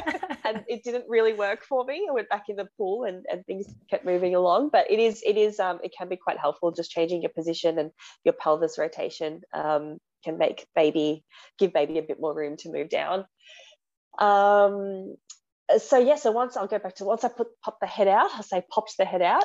it did actually feel like that in the end. It feels quite slow, and then all of a sudden it just felt like this pop, yeah. um, baby's head's out, and that was the first moment where I felt utter relief. So um, I'm sure I was still contracting, but the only memory I have of that moment of once the head coming out was I could take this breath. Mm. And I was able to take this breath, and the midwife said, Take a minute now um, were okay. Um, and baby's head was underwater. Um, and I get asked this a lot as well, and it's completely safe. So the baby doesn't actually uh, breathe until their skin touches air. So that's the reflex that uh, tells them that they need to start breathing. And so if they're still underwater when they've come out, um, they're not actually breathing yet. So they're just going from water in your womb into water. Into water. Yeah. Um, so he was still thinking he was in the womb, most likely, um, while he was under the water. And next contraction was coming, and the midwife said, Okay, put your hands between your legs, pull your baby out. Um, and I'd seen this happen in some videos as well of, of water births. And every time I saw it, I thought, there's no way I'm going to be in the state of mind to do that. I'm just going to be so overwhelmed by the pain and everything that's happening. And I'll probably be so scared that I'm not going to think to do that. You know, I'm just going to want it out. I'm going to want it done. And um, it so wasn't the case. I was so there for it, and I was so present, and I I felt like I needed to finish the job. I guess like yeah. I, I've done this on my own. I can do this part. This is this is the big hurrah, and and it was. I um that last little push was really easy he just slid out and um, i don't know whether that was because he was in water or not i can't really compare because i haven't done it the other way but um, i pulled him up and his eyes were open um, which is the first thing i remember and he didn't say anything he was so quiet and i was so worried i'm like why isn't he screaming every time i see the videos they scream and they're like he's okay he's okay and then he let out this little cry and it was just one little cry and he stopped and he was just looking at us and the first thing I, after wondering if he was okay, I was like, what is it? What is it? Because I was 99% sure that I was having a girl. And um, I looked between his legs and said, oh my God, mum, it's a boy. Who was crying and she was beside herself. And because she was so sure I was having a girl as well. Um, Lee thought it was a boy from the beginning. So um, he was right on the mark. But that was a real surprise for me because I really, I hadn't even had a boy's name. I had a girl's name from the get go. Really? And yeah. oh, yeah, everything I imagined was this little girl. And I spoke to her as if she was a girl through the whole pregnancy. So it was such a beautiful surprise um, that it was a boy. And I thought the best thing ever. And um, I just remember him feeling like a little baby rubbery seal. That's that's how I can describe it. he just felt like a rubbery seal. It was such a strange feeling, and he was so calm. And um, I got to cuddle him in the water, and and um, the midwife said to me, okay, look, you were pushing for a while, so I think we should have an active third stage. Um, so, what that means is basically they give you a hormone to induce some contractions um, so that you're you can birth your placenta. Um, people forget about that part, I think. But once the baby's out, mm. it's not over. you still have to birth one more part, which is the placenta, um, which is the coolest thing. I mean, it's there's nothing else like it. It's an organ, it's a brand new organ that you grow purely to grow a baby that you then discard when you're done with it. Like it's just, it's amazing. so cool. It's amazing. Um, and so you either have the choice, and some scenarios you have a choice where you can do that naturally. So you just let your body's hormones take over and it will it will come out when it comes out, or sometimes um, the your birthing team will like to do that for you, um, which is what they elected to do for me and I was completely fine with that. But I remember looking at the midwife so scared saying, "Oh my god, you're going to give me another needle." and she said, "Oh, hon, you're not even going to notice this." I just thought I just had four in my lower back that were horrific. And she said, "You just pushed a baby out."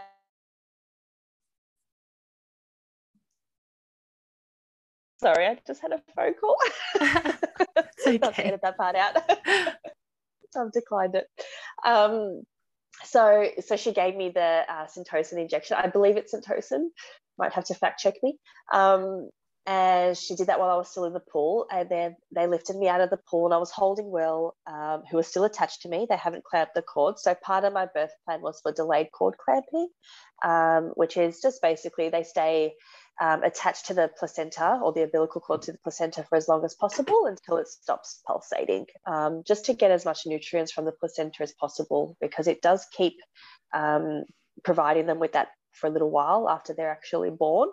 Um, so I wanted him to get everything he could possibly get from me um, while he could. So they moved me along to the couch, which was right there um, laid with towels and I laid there for a bit and I was just cuddling him skin to skin and it was such a beautiful moment. Lee was crying. Um, mm.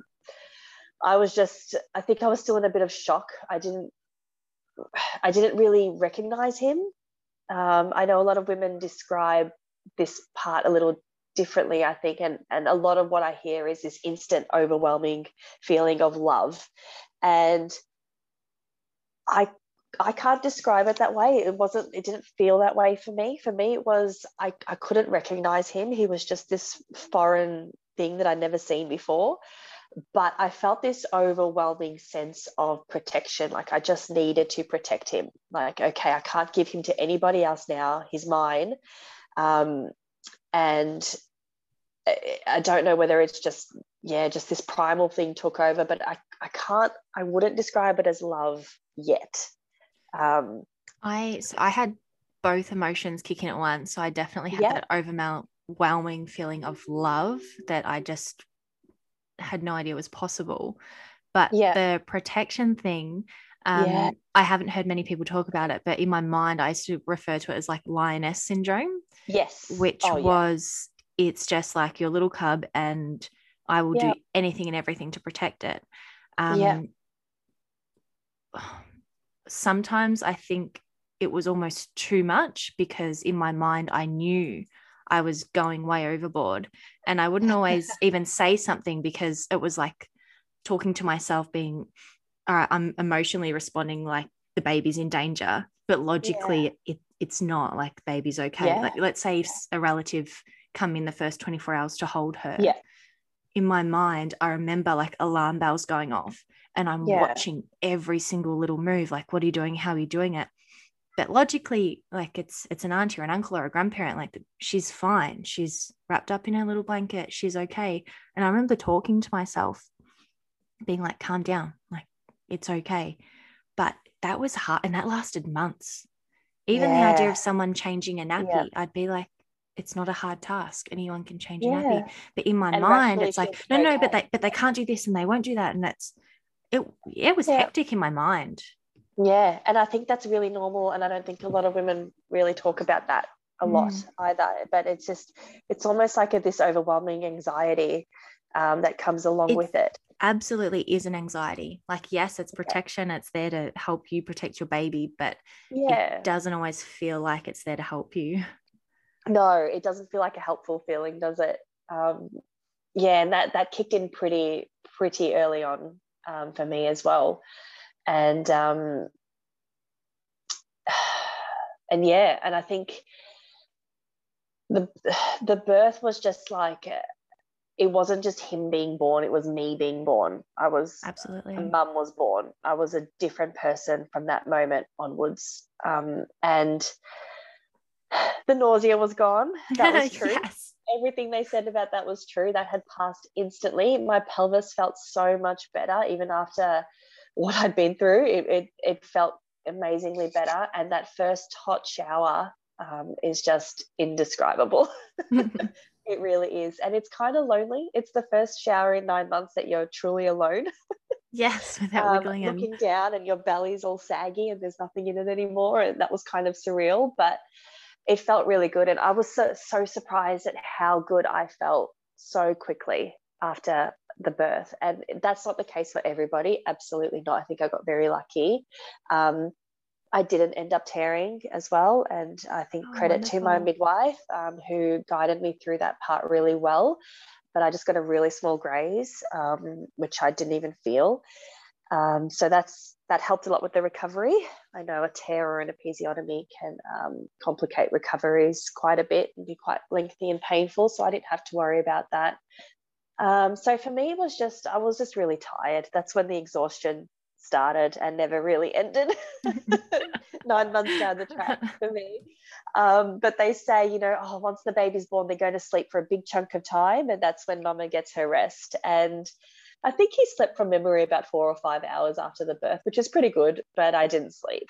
I, I tried. Um, so but much I was so going wired. on. Yeah, Yeah. I, I remember being the same. There was no way I could have slept because even just the processing of everything that's happened, Yeah. like I, I was so happy about it all. Like it was amazing. And no one can prepare you for the moment you first hold your baby. Like you can read about it, you can learn about it, but until you actually experience it, it's just, it's really something else. Oh, Um, yeah. and look, I'm not even sure how long Casima's first sleep was, but I know she didn't sleep for much. Um, Sounds familiar.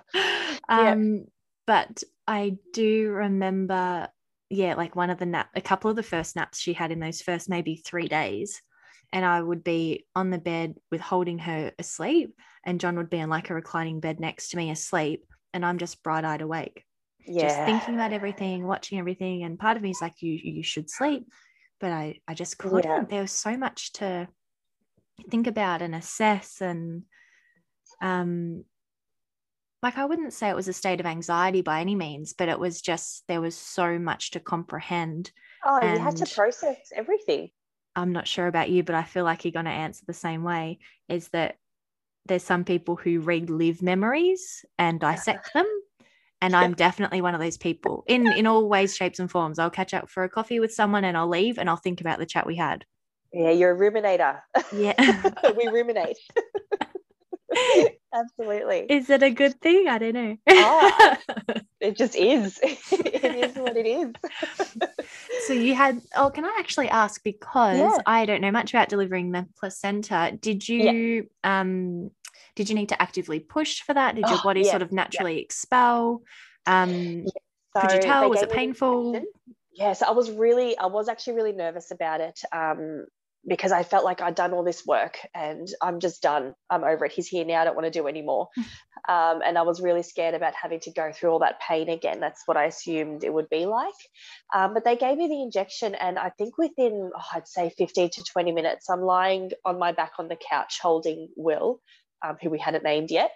Um, and the midwife was lovely, and, and she said, Okay, we're just going to uh, push down on your stomach a little bit and you're going to feel a bit of pressure and a bit of pulling. And I'm like, okay, so I was really expecting this to be really uncomfortable. Um, and it wasn't, it was fine. And I don't know whether I was just so distracted by this baby um, or if I was just very much high on oxytocin and all those mm-hmm. amazing hormones, which I know I was. Um, but it was fine. It didn't feel like the contractions that that I'd felt in the past. Definitely no back pain. That was well and truly gone.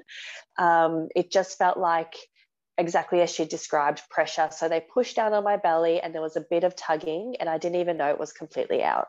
And it yeah. was out, and um, straight into a bowl. And they asked if we wanted to see it, which I did, of course, because yeah, I'm obsessed. And she ran me through the anatomy of it. It was very, very cool. Um, and once the placenta was out and it stopped pulsing, um, they tied it off. And I said, Lee can cut it. We kind of agreed that he'd get to do that part, um, which he which he thought was pretty cool as well. So he did that, and and that was it. Will was completely physically disconnected from me, but connected to me in many other ways from that point on, um, in more ways than one. Um, so yeah, that part was fine, and um, there was hardly any bleeding. I think I lost altogether about 600 mils of blood, which is a very small amount um, for a birth. So overall, it went it went as well as it could have gone. Um, yeah. And thinking back to it, and people have told me this as well that you'll never remember the pain, and I don't, and I I can't believe I'm saying it, but I really I don't like when I think about it now and I retell it. I know it was painful and I can describe it that way, but I don't feel it. I can't remember the pain per se. I remember how it felt when I broke my ankle or my elbow. That I can remember that pain. Mm. I can't actually remember um, how the contractions overwhelmed me. I can't. I think I was just that it's part such of your an interesting phenomenon, off. though, isn't it? It's almost like a form of amnesia yeah.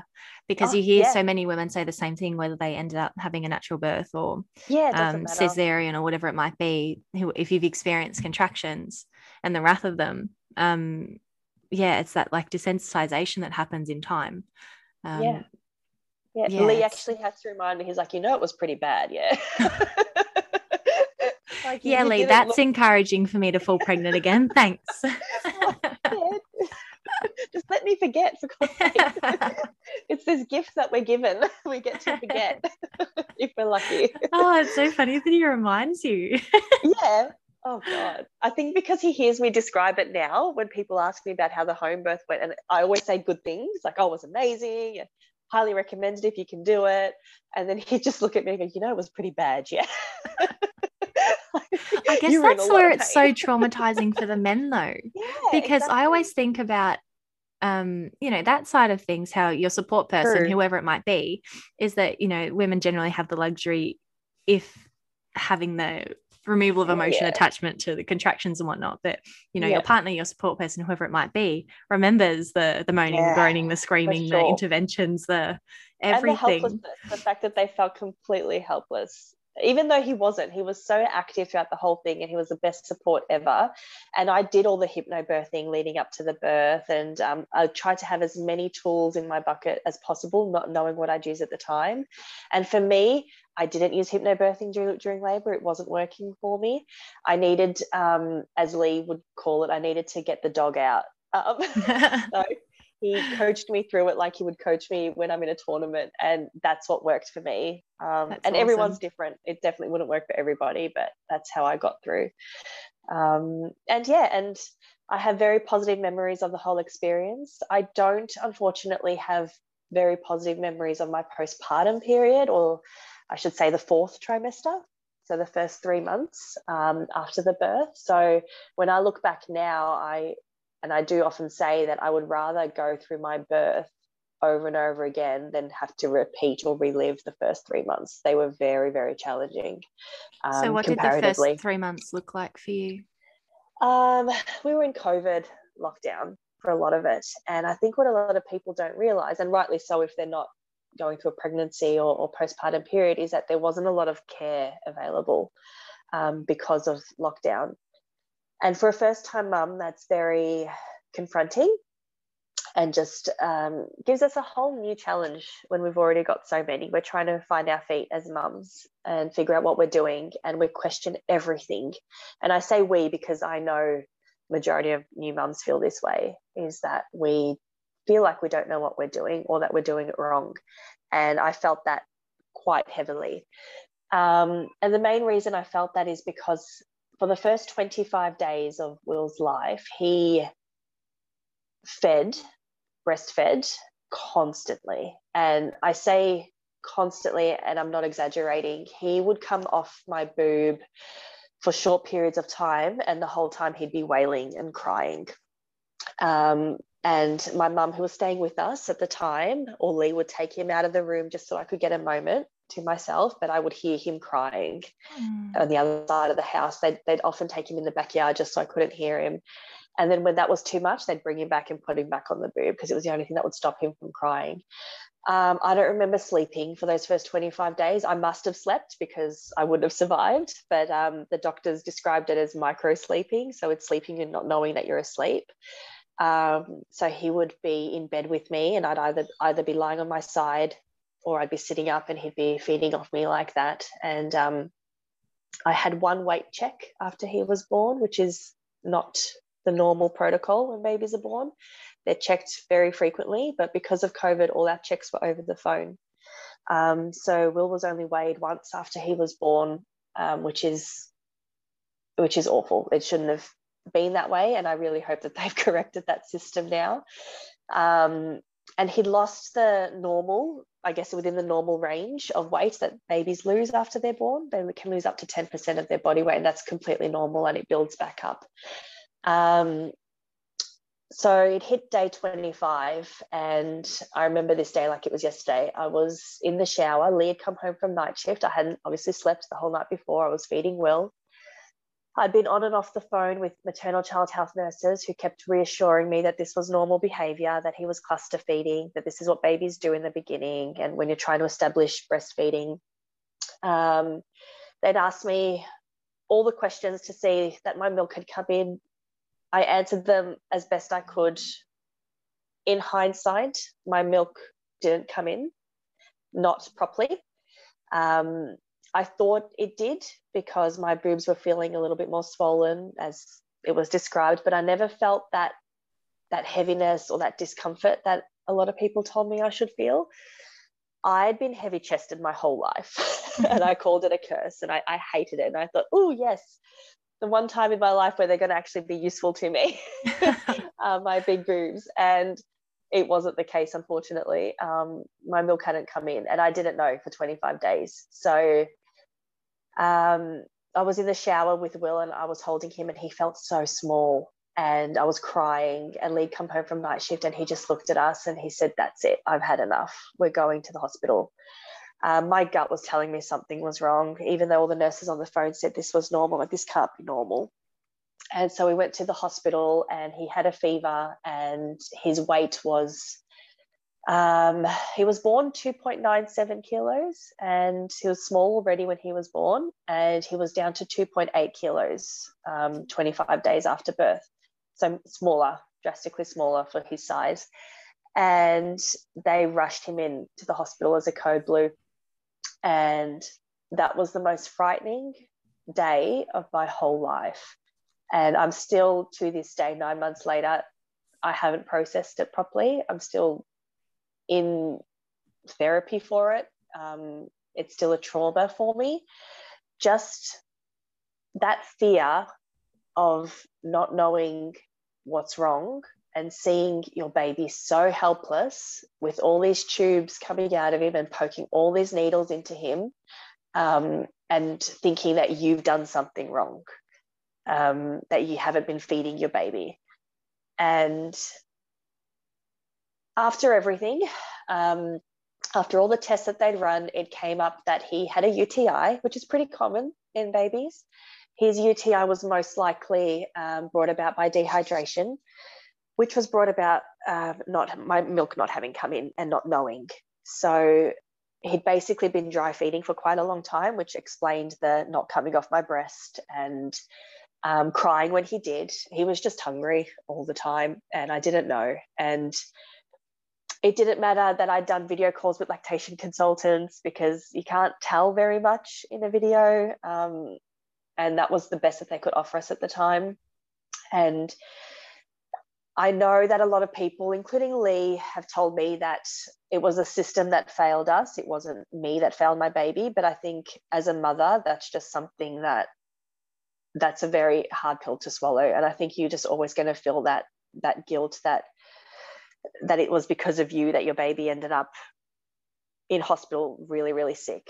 Um, and yeah it just it hit me pretty hard because breastfeeding wasn't something that i thought i would struggle with and i don't think a lot of women do think that they're going to struggle with that part until it happens and no one realize, realizes how hard it is mm. and i did all this research about the birth that i think i could have been a midwife by the end of it i just knew so much and i didn't think to research that hard which was my biggest my biggest regret about breastfeeding and the postpartum period, I just thought that that would all come naturally. Like, yeah, that's what you do. You breastfeed when you're a mum. Like, that's what they're for. Mm-hmm. it just happens and you and baby work it out. And it doesn't happen that way for a lot of women. And I think, yeah, I think that needs to be acknowledged. It certainly didn't happen like that for us. And I was very adamant that I wanted to keep providing my baby with breast milk. Um, but we knew we had to go down the path of mixed feeding because I just purely didn't have enough milk. Um, so we were admitted into the hospital. He needed to be put on fluids and given antibiotics, and we needed to get onto a feeding plan. Um, being COVID, they actually didn't want to let me stay mm. with him. Um, so they were pretty, pretty adamant that Lee and I had to go home and leave him in hospital. Um, and we were allowed to come back for visiting hours the following day. And that was the last straw for me. That was um, no, I just thought I've been screwed by this bloody pandemic for long enough. And I, I'm sorry if that sounds horrible and selfish, but it was just it was it was too much for me at that moment. I couldn't I couldn't leave him. And I thought I need to try and establish breastfeeding. And the only way I'm going to do that is if I'm with him, not if I go home. Um, so thankfully, we put we kicked up enough of a fuss that they did decide that they'd let me stay. So they admitted me with him in one of the wards, and we were there for four days in total, and it was exactly what we needed. Um, the nurses on the ward were incredible, and I got some rest the first time since he was born. I think I got a three-hour sleep, which was which doesn't sound incredible. like a lot, but no, it was incredible. So much when you've had nothing. It was incredible, and mainly because he could sleep. So we, we had to give him formula while we were in hospital. And I was put on medication to try and bring my milk in. And um, finally, he felt full. So finally, he could sleep. And for three hours, I slept. And we had in- increments of, of that. And it was amazing. And it was exactly what we needed. I wish it had happened sooner. I wish we didn't end up in that position to begin with. Um, but it is what it is and i've learned a lot from it and, and the biggest thing i learned from it was to trust your gut And I had so many people tell me, not just nurses, but family and friends who've had babies say, oh, this is normal, you know, in the beginning, that this is cluster feeding. This is, they feed a lot to bring the milk in. And, and yep, you're meant to be tired. That's all part of it. And I mean, I knew that. I knew I was going to be tired, but I, mm. I really didn't think 25 days in that I wasn't even going to remember whether I'd slept or not. And that he was going to scream every time he came off me. That didn't feel right. And it wasn't and my gut was telling me that and i'm so glad that in the end we did listen and he got the treatment he needed um, but it did change our relationship and I, I, mean my relationship with with him did change after that so all that protectiveness and that anxiety that comes with being a new mum naturally started to really amplify for me so I became really, really scared for him. Um, I started to wrap him up in a bit of a bubble and I questioned everything I did. I started to doubt everything I was doing um, because I guess I just felt like, well, I didn't feed him for the first month of his life, even though I thought I would. So God knows what else I'm doing wrong. And it just started a very, very vicious cycle for me. And um, unfortunately, led into some really dark days and some dark moments and um, some depression and anxiousness. And nine months down the track and i'm still dealing with it um, it definitely hasn't passed. I think it's changed. Um, i'm more confident. I'm i'm feeling better about the decisions i make in terms of parenting i still worry. I think every mum does. I think that's normal. Um, but i you know I, I have help. I see a psychologist very regularly now and we talk through things. And um, I think it's really important to speak with your partner as well and make sure that he understands how you're feeling. Um, and he does absolutely. Um, and I think just, I think more people need to talk about the postpartum period. I think there's so much emphasis put on pregnancy and birth, and everybody cares about the mother in pregnancy and during the birth. And I think once the baby's out, it doesn't take very long for people to forget um, that you're a mum now. And as long as the baby's okay, that, well, everything's fine. And it's not always the case. Um, and I think people, I think we need to check in on our new mums a little bit more often than we are at the moment, um, especially during this pandemic. I know I'm definitely not alone with that. Um, so it's been it's been a bit of a rough trot postpartum wise. Yeah, thank you for sharing that because there's a lot of vulnerable parts of that story that you know must be difficult to talk about um, but i'm sure be helpful to a lot of other mums that are going through it or could experience it in the future or you know a multitude of things um, i guess just to clarify on the postpartum side of things with covid in victoria for anyone who's not here oh, um, yeah. our mater- maternal health nurse appointments generally you have a checkup the day after baby's born or the day after you go home. So for me, um, I had my midwife check in after I got um, released from hospital 24 hours later because I was yep. obviously there for a couple of days. Um, I think you meant to have a checkup two weeks after that, six weeks, eight weeks. And then I think it goes to a big increase where it's like 20 weeks yeah 30 something yep, so yep. but those first two months we're meant to have a lot of contact with maternal health yeah. nurses that is face to face so they come to your house or you yes. go visit them um i was luckily enough to have that 24 hour appointment and then i think i had my eight week appointment and then everything stopped because of covid um mm. But in that time i remember being so excited for those appointments because i just wanted to tell someone who wasn't family or friends, and it's nothing on them. Love them, trust them. but the thing is, you just want to hear from a third party that your baby's happy, healthy, safe, and yeah. you're doing a good job. And, and it sounds really right childish, things. but you actually want a pat on the back from someone who's oh, not yeah. a direct contact. so, you know, not having that, which is what you went through, would have been so difficult because I, and I don't know what it is. And I don't know if you'll feel the same way, but that desire of wanting confirmation from someone who's not a close contact. It's like I, I don't want someone just trying to make me feel better. I need no, absolutely. I need someone with a qualification or who doesn't know me, or honestly, I need someone who's really mean, even. That yeah. tells me I'm 50% doing a good job and 50% doing shit. Like I, yeah, you want you want the truth, you need that validation. Absolutely. And yeah. um yeah, and the the longing for that. And then all of a sudden I remember when the appointments disappeared, I was so disappointed. And it was like, but I I need I need some kind of confirmation. Um yeah. and. I could imagine in your situation, you know, you had the midwives with you for that whole time. Um, and then you really didn't have any support and i know your family was there and nothing against yeah. them by any means i'm sure they did the best they could oh, in every way possible um, but i even just thinking about it as i'm talking to you now i was in hospital for four days because of the cesarean and yep. i remember every time a nurse come in it was like is is the baby latch properly yeah um, are, yeah. are, they are they sleeping okay um am I doing this right? Am I doing? And I'd ask the same five, ten questions every time they come in. Mm-hmm. And honestly, that was probably a, now that I think about it, a really great part about having a cesarean that I never actually thought of, which yeah. was I had someone to contact and yes. just, and I remember them saying, Do you want the lactation consultant to come in? And they had checked me. Everything was okay. I I had engorgement. I was the opposite. Um, but still, every time they offered, I'm like, yeah, yeah, yeah. Like honestly, two times a day, three times a day, I don't care. Tell them to come in just yep.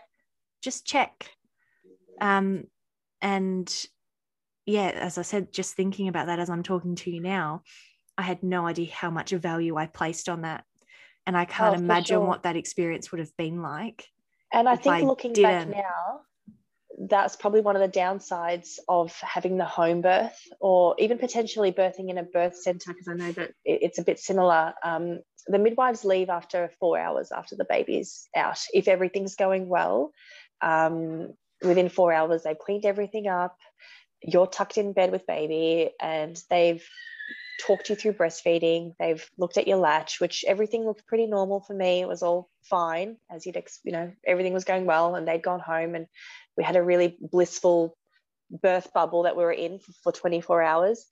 Um, pre-covid they would come the next day mm. and they would check that everything was going okay and they would come again within the same week and weigh baby um, and you'd have a lot of regular visits. During covid no that didn't happen. Everything was on the phone. Um, so we didn't get those visits and I guess the naivety of not having done it before, our phone calls were very much, yeah, I think it's going okay. well, you don't know what you don't know. That's right. He's How could you boob. possibly um, have been expected? Yeah, he's sucking. meant to happen. He's sucking. Mm. Um, but no, it turned out he was because he was so small and and my boob was so big, they weren't fitting right, and he had a bit of a tongue tie. Um, but we didn't know any of this until he was finally admitted into hospital. You know, 25 days later. So it's just it's unfortunate um, and I wouldn't wish it upon anybody. And thankfully, he was okay. And, you, and a UTI is very treatable. And, um, you know, we got the nutrition he needed into him um, to keep thriving. And he's amazing now. You know, he's, he's a huge bouncing baby boy now. he's so cute. And he's mixed fed you know he's he has formula i still breastfeed um, but it's it's still not enough milk despite being on medication so i give him what i have um, and that's purely my stubbornness. I'm just not ready to give that up yet. Um, but he has formula top ups, and I'm not. I'm not ashamed of that. I hate that there is a stigma around that, and I used to be one of them. Pre-baby, pre-pregnancy, I, I thought, oh no, there's no such thing as fed is best. There's breast is best, you know, and and formula isn't is an easy way out, and just all these terrible mantras in my head that just came from nothing um, that uh, you know i'm so ashamed we're there. But i think i think it's i think a lot of women feel that way initially until um there's so until many they know otherwise. pre-baby that you expect yeah. that you don't know. So in my circumstance i was i had a pretty positive breastfeeding experience um it was grueling on a different front, and that was that Cosima wouldn't take a bottle, so she would only be fed by breast. Yeah. But you yeah. know, most of it loved it but then there was some times where it's like i'd really love to have my hands to myself and just you know totally. you, you have yeah. those times and um, again that's a feeling you don't know until you know it um, no absolutely and i'm totally going to segue and i'll hopefully make my way back to what i was getting at but those first few days weeks even when you're in that perfect bubble of i can hold this baby forever and everything's mm. blissful and fabulous and all these incredible emotions. But then you get to that point where, and not everyone will, but I definitely experienced it, which was there'd be times I'd be sitting on the couch feeding Cosima and I'd be like, oh, this is the best thing I could do it forever. I love it. And then fast forward 24, 48 hours, and I'd be sitting there being like, am I destined to do this forever? Like, is this all I've become? Yep. And I'm just going to call it an identity crisis mm-hmm. because I remember thinking, I don't know who I am. So I went from being, I'm so excited to be mum. This is all I've, this is all I want to be. It's all consuming, best thing ever. Nothing else matters. Baby, baby, baby, baby. To suddenly, I, I don't want to not be mum because I love being mum. Mm-hmm.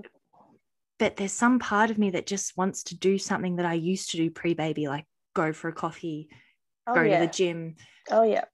Do something that doesn't involve a human attached to me. And it sounds nasty, and I'm sorry, but um, no, like I said, no, I love being mum, but when these moments hit you, they're really yeah. hard to process. Yes. Because yes. then you sit there questioning, going, Well, you're a shit person because you're thinking yes. this.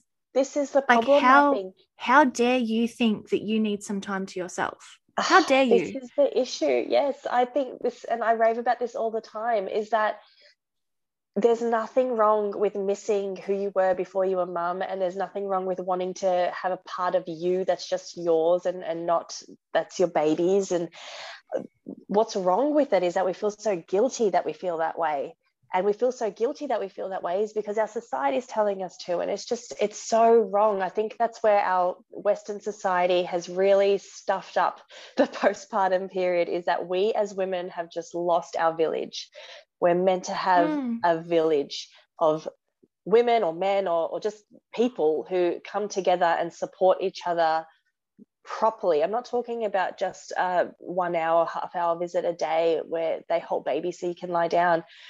I'm talking proper support day and night, you know, that we need to work in teams um, that you do see in some other cultures that haven't lost it.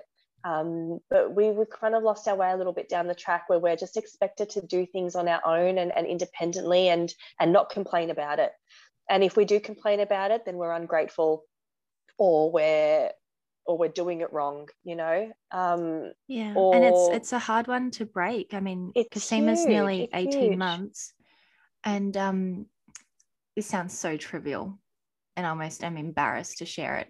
But I remember um, thinking like I'm like I need to get my hair done. I'm going to pick a color and I'm going to pick a haircut that has me in and out of the salon as quickly as possible. yeah, yeah. And that was because I I had to take Cosima with me. I, yeah. I can't need to ask someone to look after her. I can't. Yeah. And I had people ready to help. John would look after her, grandparents, whatever. And yep. like even now, I've it's like no no no you can't you you need to do this by yourself and if you can't do it by yourself you fail like, yeah. I feel like I'm looking in the mirror. oh, and it's so, and honestly, like for the yeah. first time, I went and again, it's hair. Like, who bloody cares? It's freaking hair. Um, but last week, I not, I went and got my hair. hair done, and I dropped Cosima off at her nan's. And I remember being like, no, this is okay. Like, you're allowed to go and have some time to yourself. Cosima loves spending time with her nan. Like, there's actually no negative part of this whole situation a week leading up to it, I'm trying to be like, should you cancel it? Should you reschedule it? Do you really need it? Da, da, da, da, da, All this oh commentary, all this commentary. Yeah, and then sounds like me. Like I dropped Cosima off. She was so happy. Her nan and pa was so happy. I got to my hair appointment and my best friend's my hairdresser. We and she's pregnant. So we had so much to talk about. Four hours of chatting. I walked out with a fresh new do, a coffee catch up. I go back to Cosima. Again, everyone's happy. Everyone survived no one is sitting there going, Jade, you're a horrible mother for needing someone to look after Cosima for four hours. Um, I know. But you might, people might be listening to this being like, you're so dramatic, Jade. Like, seriously, take a chill pill. But when you're in this emotion, and I hope you're not, I hope you just continue to stick to the fact that, Jade, you're dramatic, get over yourself because it's not nice. But coming from a place of like you cannot have help it's it's yeah. it's hard all i have to say and it's and it's created alone. yourself yeah and that's what makes it yeah. worse is that you sit there yeah. and be like no one's but actually it's, saying you need to do this by yourself. No. nobody. And yet i've you create such a huge standard that's almost impossible to uphold. And yeah. any kind of slip underneath it you just feel like you don't even deserve a kid. God. Yeah. No it's yeah. it's that and again some people might feel that way some people don't. I don't know. But and, Look, and that that feeling's definitely eased itself over time but especially um early days oh my goodness if i needed help for anything i honestly would sit there and tell myself like You're any good mum mm. would be able to handle this situation. Mm-hmm. and any good mum wouldn't even think about this. And it, it's oh you're so nasty to yourself. And if it had have been you actually we had conversations when will was first born. And mm. i know you felt the same way about certain things. And i remember saying to you like you know you, you're not expected to do this by yourself like help is good and da da da da da da I went on a little raven rant and it's like god this is so easy to tell everyone else but it's really it is. It's, uh, it's, just, it's hard to act on for yourself. We never speak to ourselves the way we speak to our friends and the people we love and it's just oh it's a curse. Um, but I'm look I'm actually quite relieved to hear you say that it does get easier over time because I'm definitely still in it I definitely um, feel that guilt if anybody else is looking after my baby I've finally gotten to a place where I'm comfortable with my partner um, having him for big chunks of time, which I know sounds crazy um, because he's just as much a parent as I am. But, but it doesn't. It, I feel like we share a brain, Sarah. It's just this letting go. And I don't I to me, I thought it was this trauma of everything that happened in the first 25 days in the hospital. And I thought maybe that's what it is. Maybe that stuffed me up now for good, that I can't let him go to anybody else or nobody else is worthy of looking after him. Am I even worthy of looking after him? But I think the more we talk about it and how you're sharing your side of things as well, it actually sounds like it's more of a normal feeling than I think it is. I think maybe a lot more mothers, even who haven't gone through that type of experience, do still feel like this. Maybe I hope. I don't know. I, no idea. to me, you are. Maybe we're just the two peas in a pod, Sarah. Maybe one crazy talking to another crazy. Takes one to know one. oh God. I um, but I just I love how you said even um, with Lee looking after Will because yeah. it's come up a few times where like even if I catch up with the girls and stuff, it's like Kasima always yeah. comes and and I love seeing her. And honestly, I love being with her. And that's why yeah. Okay, so yeah. this is where the shame comes from sharing these stories because I get terrified that people are going to think that I don't love yeah. being with her. Yes. Because I do. And part of that's the problem because the idea of not being with her feels yeah. just as bad as, like, yeah, you, you know what I'm trying to say. Yes. Um, and then it's like, all right, but if I'm open about my feelings, they might interpret it as though I, I need time away from her. And don't get me wrong, sometimes it's nice to just have some adult time, but yes. I, I don't actually need it. Like, I'm more than happy to be in a company 24 7. And I think that's where it's confusing because you can't really articulate what it is you want because you want time to yourself, but then if you get it, you don't want it. Do you know? Um, it's it's a weird. It's very. You feel stuck. I think it's just that guilt crawling back in the back of your brain. I think that's what that is. I think that you do need that time for yourself. I think we all do. And it's okay to have it, but it's feeling like it's not okay to have it. That's the mm. problem. And it is. It's absolutely okay to have it. And it's okay to, and I have to keep telling myself this over and over again, but it's okay for my partner to to have him for a whole day so I can go to work. You know, that's that's okay. And it and they're bonding by doing that. Mm. and it doesn't mean that i love him any less. Um, what it has meant is that i'm a better mother when i come home.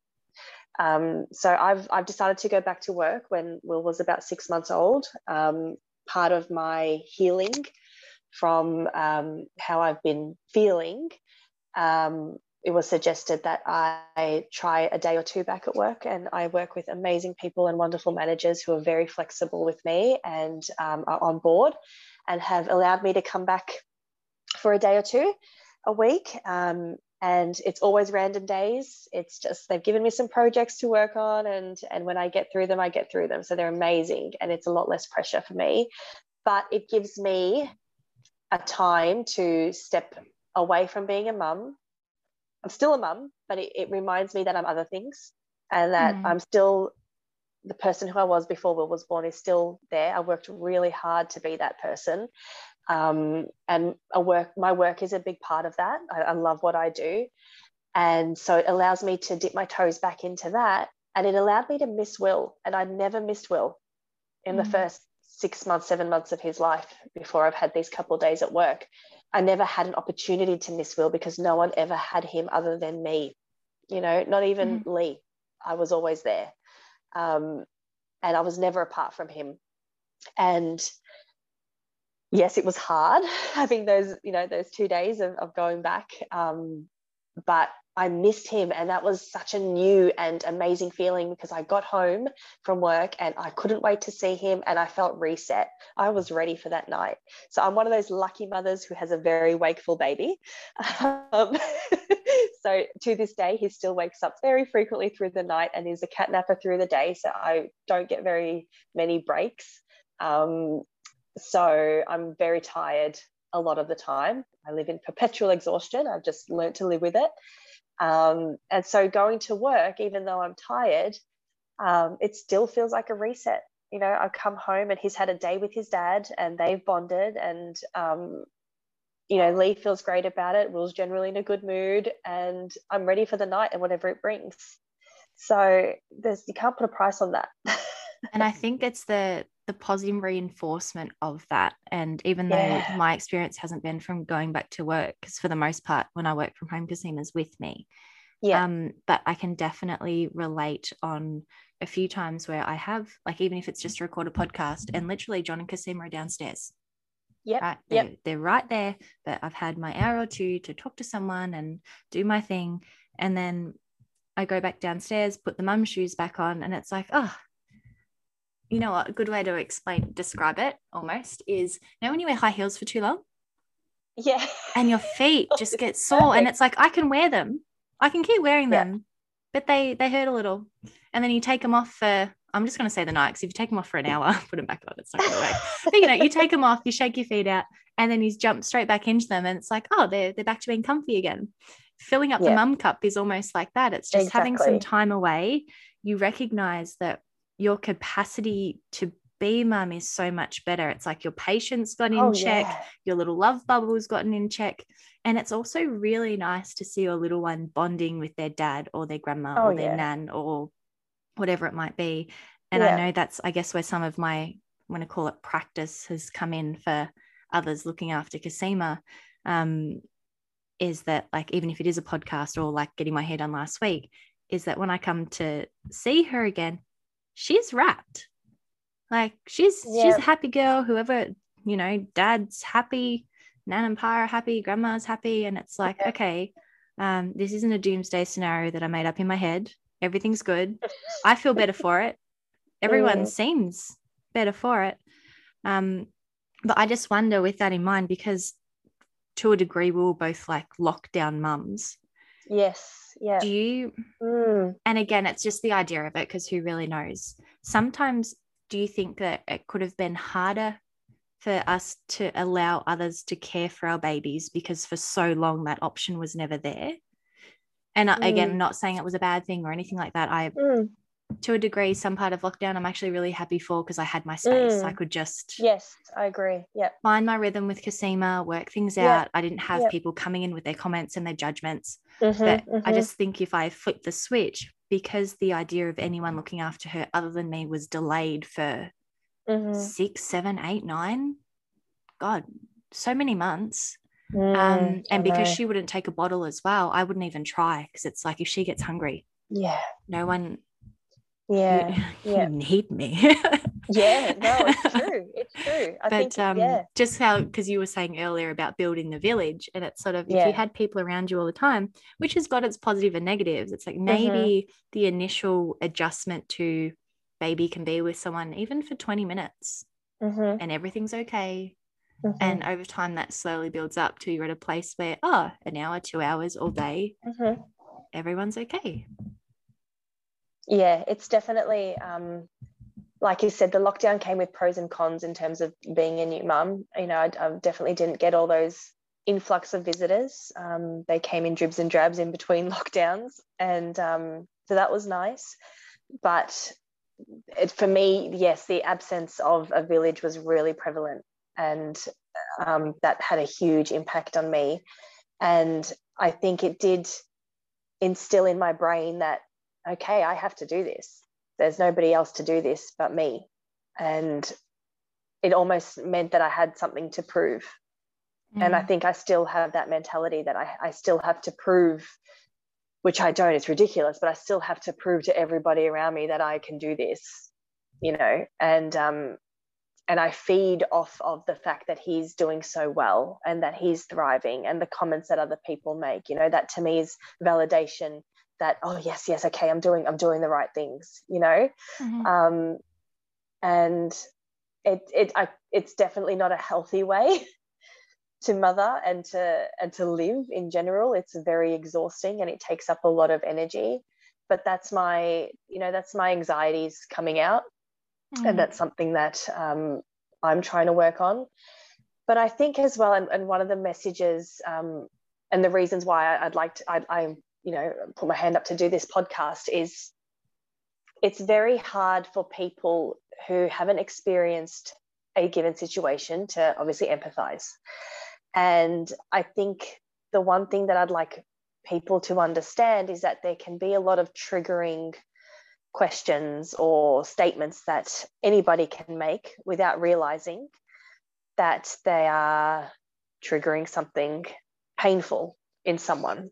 And that's mm-hmm. not just a new mum, that's anything in life in general. And we're all guilty of it. We've all done it. We all do it without realizing. Um, it's not malicious in any way. Um, but I guess it's just something to keep in mind and just be mindful of that we all have our own triggers. And for me, it's it's it's sleep. I'm a very sleep deprived mama. I think um off air you mentioned that um, your time of Cosima waking up constantly is described as sleep trauma, which I think very on point. We're traumatized by our lack of sleep. Um, so for me, when anybody you know, asks me, is he sleeping through the night yet? You know, that's quite triggering because no, he's not sleeping through the night yet. And I can't envision a time he will even come close to sleeping through the night yet. But that's where we're at. And I know that that's normal for him. And I'm not worried for him. And I'm not worried about what we're doing with him anymore. I was, but I'm comfortable and confident with where we're at now. I'm just tired. and that's yeah. just the state of or the season that we're in at the moment and that's okay. Um, but it's also really triggering for me as well when um, I get asked a lot about having another baby. And this is an interesting one, I think, for a lot of women. Um, having a baby, maybe even a first baby, or having another baby. I think, A, there's a lot of women out there who probably want children and can't have children. So questions like that can trigger those feelings. Um, or they can't or don't want to have children for a multitude of reasons. And for me, that's a hard question to answer because I'm terrified of the thought of having another baby and of having another child and the and I'm so I feel so guilty and ashamed for those feelings because I've always I'm an only child I should preface this and I never wanted to have an only child I always wanted to have siblings. I wanted to have um, brothers and sisters. So I wanted to give my baby a brother or a sister at the very least. You know, have have two of them. Um, best friend for life kind of situation. Um, so for me, it was always a given. Well, if I'm going to have kids, I'm going to have more than one. And now that I've had one, and I love him so much. And again, this is where I think the message gets a bit skewed. I don't I don't want it to come across as though I don't love him and I don't love or appreciate what I have. And and I do underneath all the the challenging days, I do love being a mum. And I do love being his mum. But the thought of going through those first three months again terrifies me to my core to the point where I'm I don't know that I can do it again. and that's just something that I need to work through. And it might come a time where I am ready and I may want to dive back in, but it may also come a time where I decide no, that it just I that's not going to be my path, and and so be it. So I think um, you know when when I people can be a bit pushy. just um, really. a little bit. And again, I know there's absolutely no malice in it at all, um, and they don't mean anything bad by it. But I think just a little bit of um, just social awareness that you you don't necessarily and with everybody you just don't know what's going on behind closed doors with anybody mm. um, and things that might seem really harmless like pushing oh when are you going to start trying for your next kid or you know, as soon as he turns one, you better start. You don't want too much of an age gap between them. I hear that one a lot, you know, um, just things like that. And, and in my head, you know, out loud, we laugh about it, but in my head, I'm just like, I just feel like I'm on this clock and it's not a clock I want to be on and I'm, and I'm not ready. I feel like there's so many elements to what you just said. And there's probably a whole other podcast there. I'm so sorry, but I am just thinking like I could let's explore this. um, no, but there's we the there's the element of you know one you you have gone through a lot and you still are sleep deprived. And honestly emotionally until you start getting proper sleep it's really hard to process any kind of emotions. Yeah, it's very much a day by day thing. And look honestly if you decide it's just going to be the three of you forever amazing. And if you decide you want more, amazing. Like, yeah, yeah. power to you, lady. It's yeah, balls in your court, and time changes everything. And it doesn't matter which direction yeah. that decision goes, totally yeah. irrelevant. Yeah. Um, yeah. But happiness is everything. And society shouldn't dictate that, you know, two is better than one or three is better than two or anything like that. A happy mum and dad is better than any number. It's irrelevant. But I completely understand where you're coming from on the the comment of children. Um, I guess I've experienced both ends of it, and I was talking to John about it just recently. And so, as you know, I was infertile for six years, and people would come mm. up and be like, "Oh, when are you having babies?" And I just mm. kind of be like, eh. and my gut would just go into a knot because I'd be like, "Yeah, I can't have yeah. that." um, but like that's that's no one's business. I'm not gonna yeah exactly say that to you. And don't get me wrong, I picked and chose for the most part. It was weird. It come up during PT and stuff, and I wouldn't have a problem telling people. But family, especially my in-laws, I could never because they love babies, and it's very much yeah. like babies are life, babies are success, and you know you're nothing mm. unless you have children. Mm. And again, nothing harsh to that because now I sit there and I think about how much joy being a parent brings. And mm. I can sit there and go, that's why they ask. That's why they encourage it. It's not actually a pressure of you have to. It's like they make you really happy. And I just want you to experience that happiness. Yeah. And I and they're remembering what it was like for them to be a parent. And I yeah. At the time I remember being like, why does everyone bring it up for? Like, leave me alone.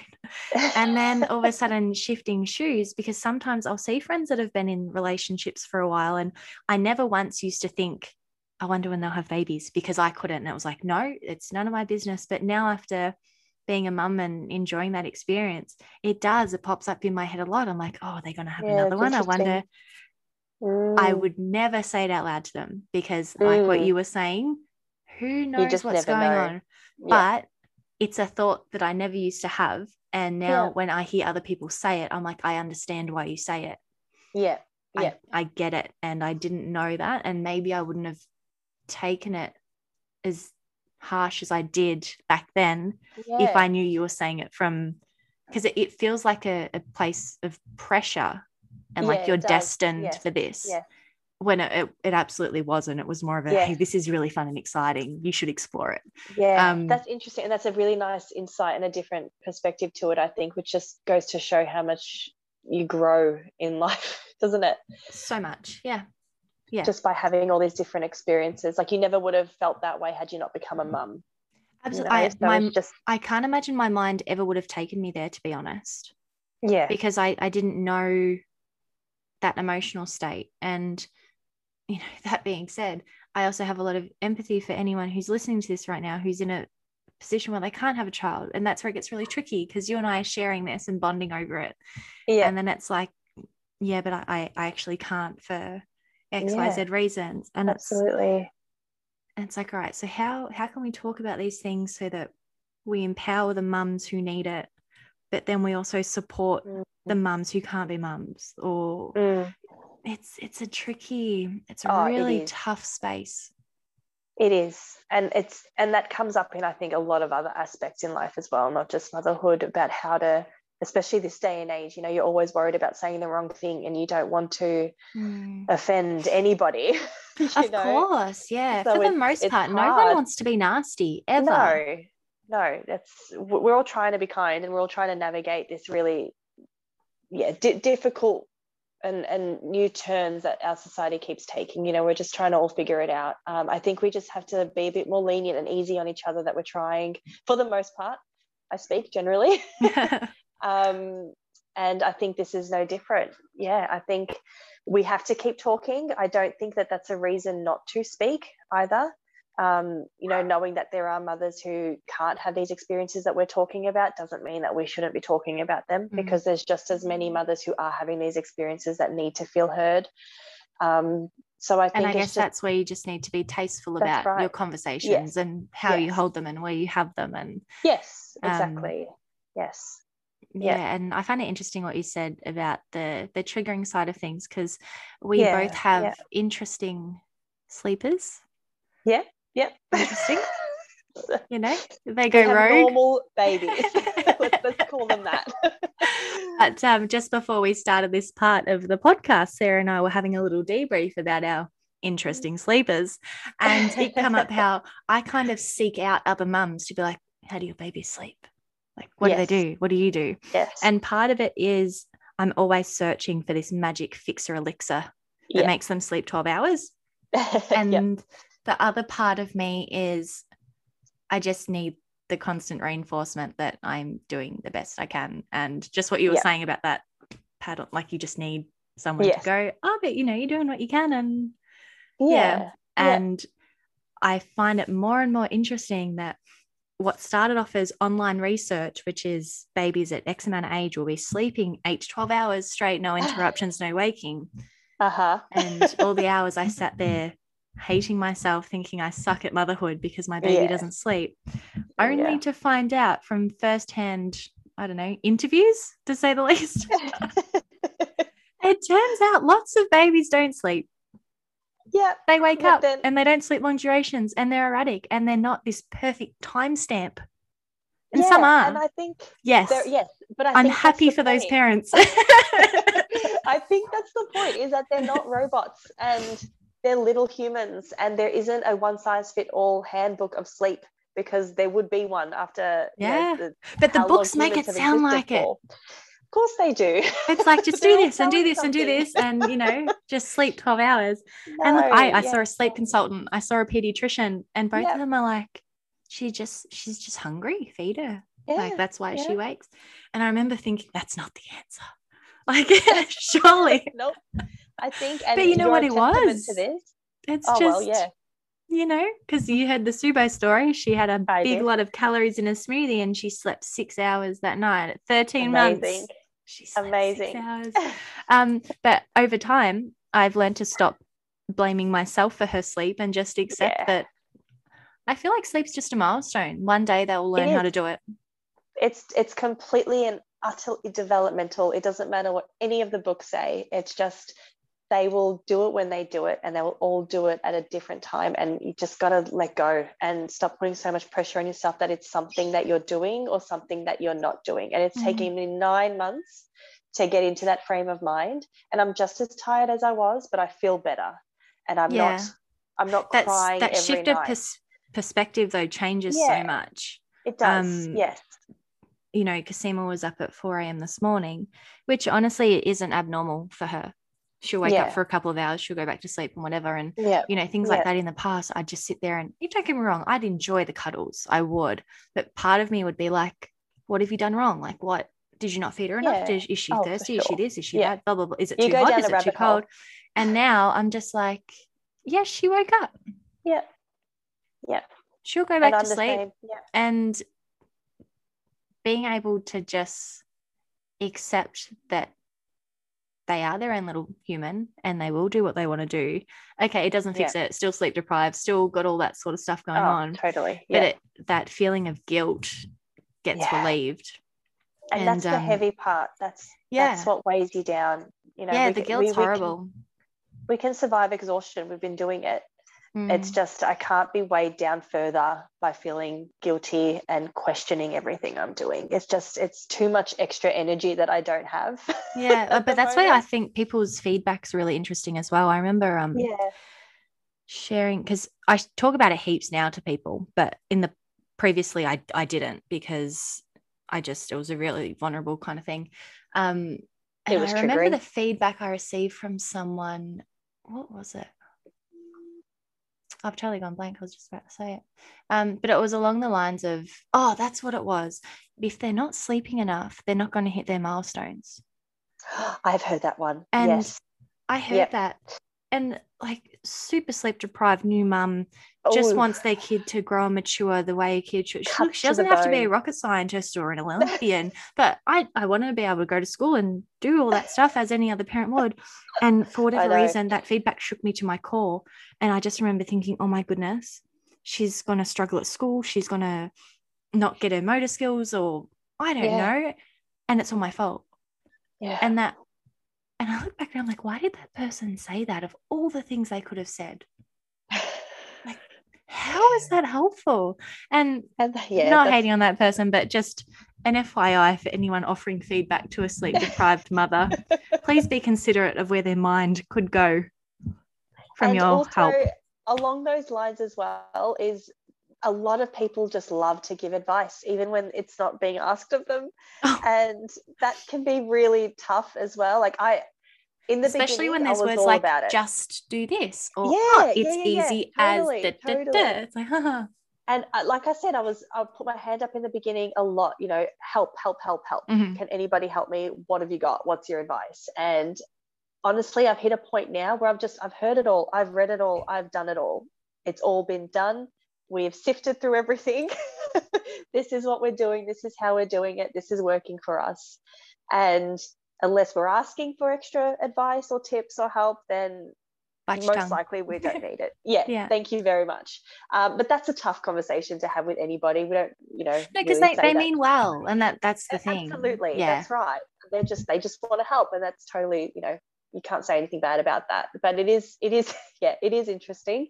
Um, and I think you know what, we're new mums, and we're allowed to complain every now and then. I think we've got a ticket for that. We're tired, and I'm allowed to say, "Oh my god, I'm tired," without an influx of advice of how he can sleep better, you know, or how you can get more rest, or sleep when baby sleeps. I love that one. Oh, um, I'll just do laundry when he does laundry. it's fine. Um, but yeah, it's just every now and then I just want to have a bit of a sook and I'll move on. But it's sometimes that's all you need. That's all you need. You just need a vent. Like no and... one wants a pity party, but sometimes no. you need a pity party.